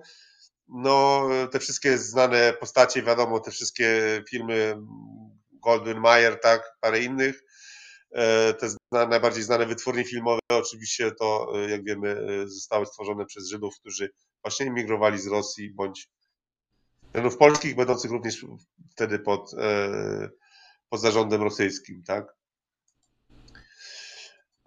No także mamy tutaj całą tutaj plejadę właśnie ciekawych postaci i już powoli zbierzając do końca, bo już doszliśmy do, do, do powiedzmy do czasów I wojny światowej, ja bym tutaj chętnie jakby gwoli, że tak powiem, poruszenia tematów, które będą pojawiać się w następnych odcinkach, e, czyli na przykład efektu działań sionistycznych, czyli e, tego, co się działo w latach 20. i 30., tak, co robili sioniści w Palestynie i później oczywiście co było efektem tej działalności po w roku 1948. E, ale jak to się zaczęło, znaczy inaczej, jak to mogło, e, w jaki sposób, dzięki czemu mogło to być, e, wejść w życie? Mogło to wejść w życie z powodu zgody Anglii, tak? ponieważ Anglia miała, kontrolowała te tereny Bliskiego Wschodu, przynajmniej część, która Żydów, sionistów interesowała. I oczywiście oni wcześniej sądowali różne, różne jakby, że tak powiem, osoby mające wpływy i, i e, to nie przynosiło efektu. I tutaj to jest moja teza, być może nie jestem aż do końca tak wprowadzony w ten temat, natomiast natomiast mówimy tu właśnie o deklaracji Balfoura. E, Balfour e, był politykiem angielskim wpływowym, w którym e, w tej deklaracji, którą właśnie możemy za chwilę pokazać, e, w formie jakby tutaj kopii oryginalnej deklaracji, wręcz z podpisem. No to jest jakby pierwsza taka, pierwszy taki sygnał oficjalny, w którym Wielka Brytania jakby deklaruje się, że będzie otwarta na wspieranie celów sionistycznych w Palestynie. Oczywiście jeszcze z jakimiś zastrzeżeniami, także oczywiście zachowaniem praw miejscowej ludności arabskiej, no ale to jest jakby inny temat. Natomiast pytanie, dlaczego w ogóle do tego doszło, tak? Czy kiedy oni już Żydzi próbowali to wcześniej, parędziesiąt lat, a doszło to dopiero właśnie w roku 17.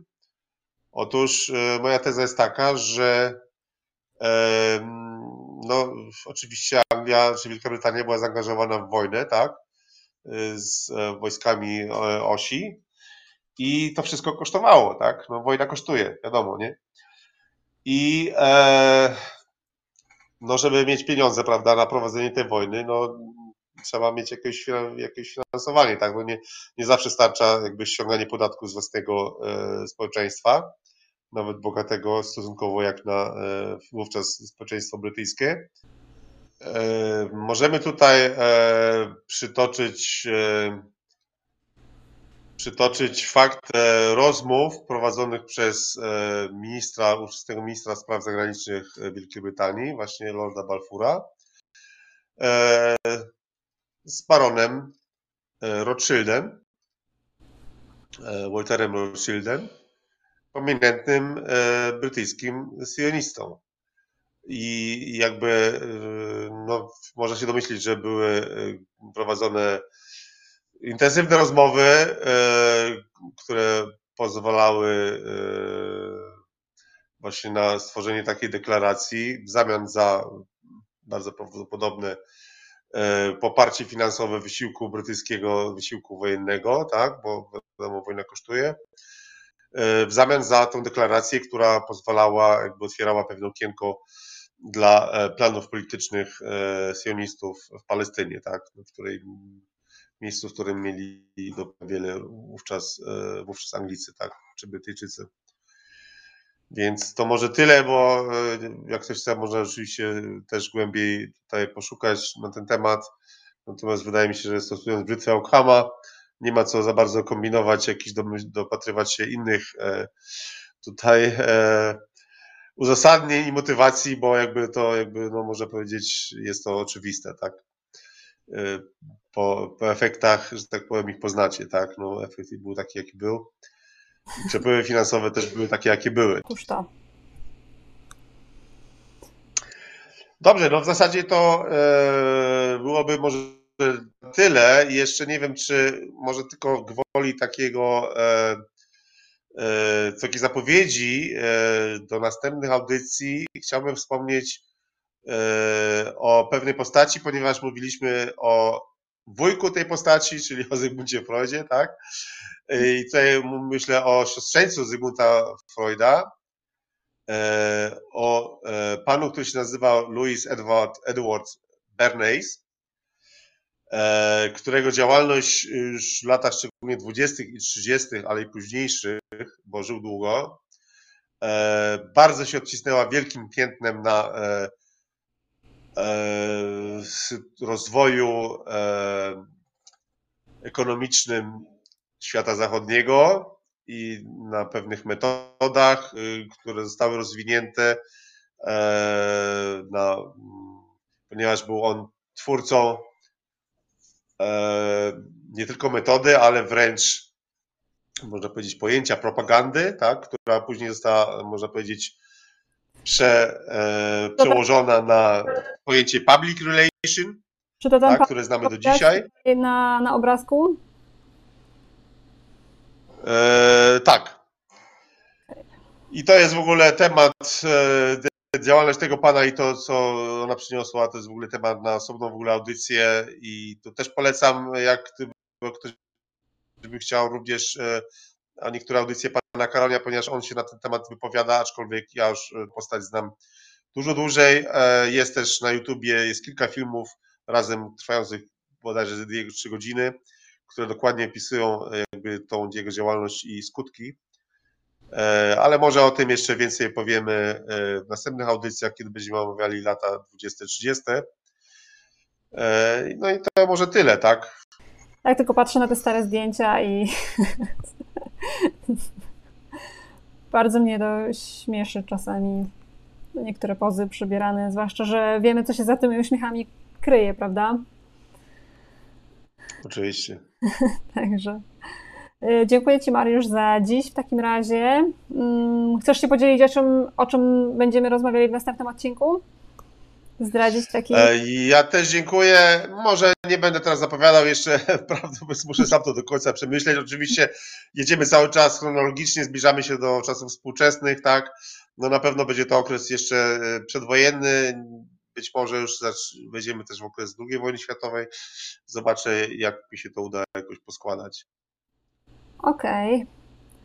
W takim razie E, jeszcze raz e, dziękuję serdecznie. Zobaczymy się następnym razem. I dla naszych e, wiernych słuchaczy i dla wiernych fanów chciałam tylko powiedzieć, że jesteśmy już na Ankorze, co oznacza, że jesteśmy na Spotify'u. Możecie nas tam słuchać w formie podcastu. Oczywiście jesteśmy niezmiennie w Radiu Cenzura plus e, Google Podcast i Apple Podcast. Zobaczymy, jak to pójdzie. W, e, w każdym razie Anchor i dzięki uprzejmości Anchora na Spotify'u również i na, i na pozostałych stronach pod, podcasterskich możecie nas również znaleźć. Także to tyle na dziś. Żegnamy się i ja również dziękuję za cierpliwość e, wysłuchiwania moich wywodów i e, cóż, do następnego razu.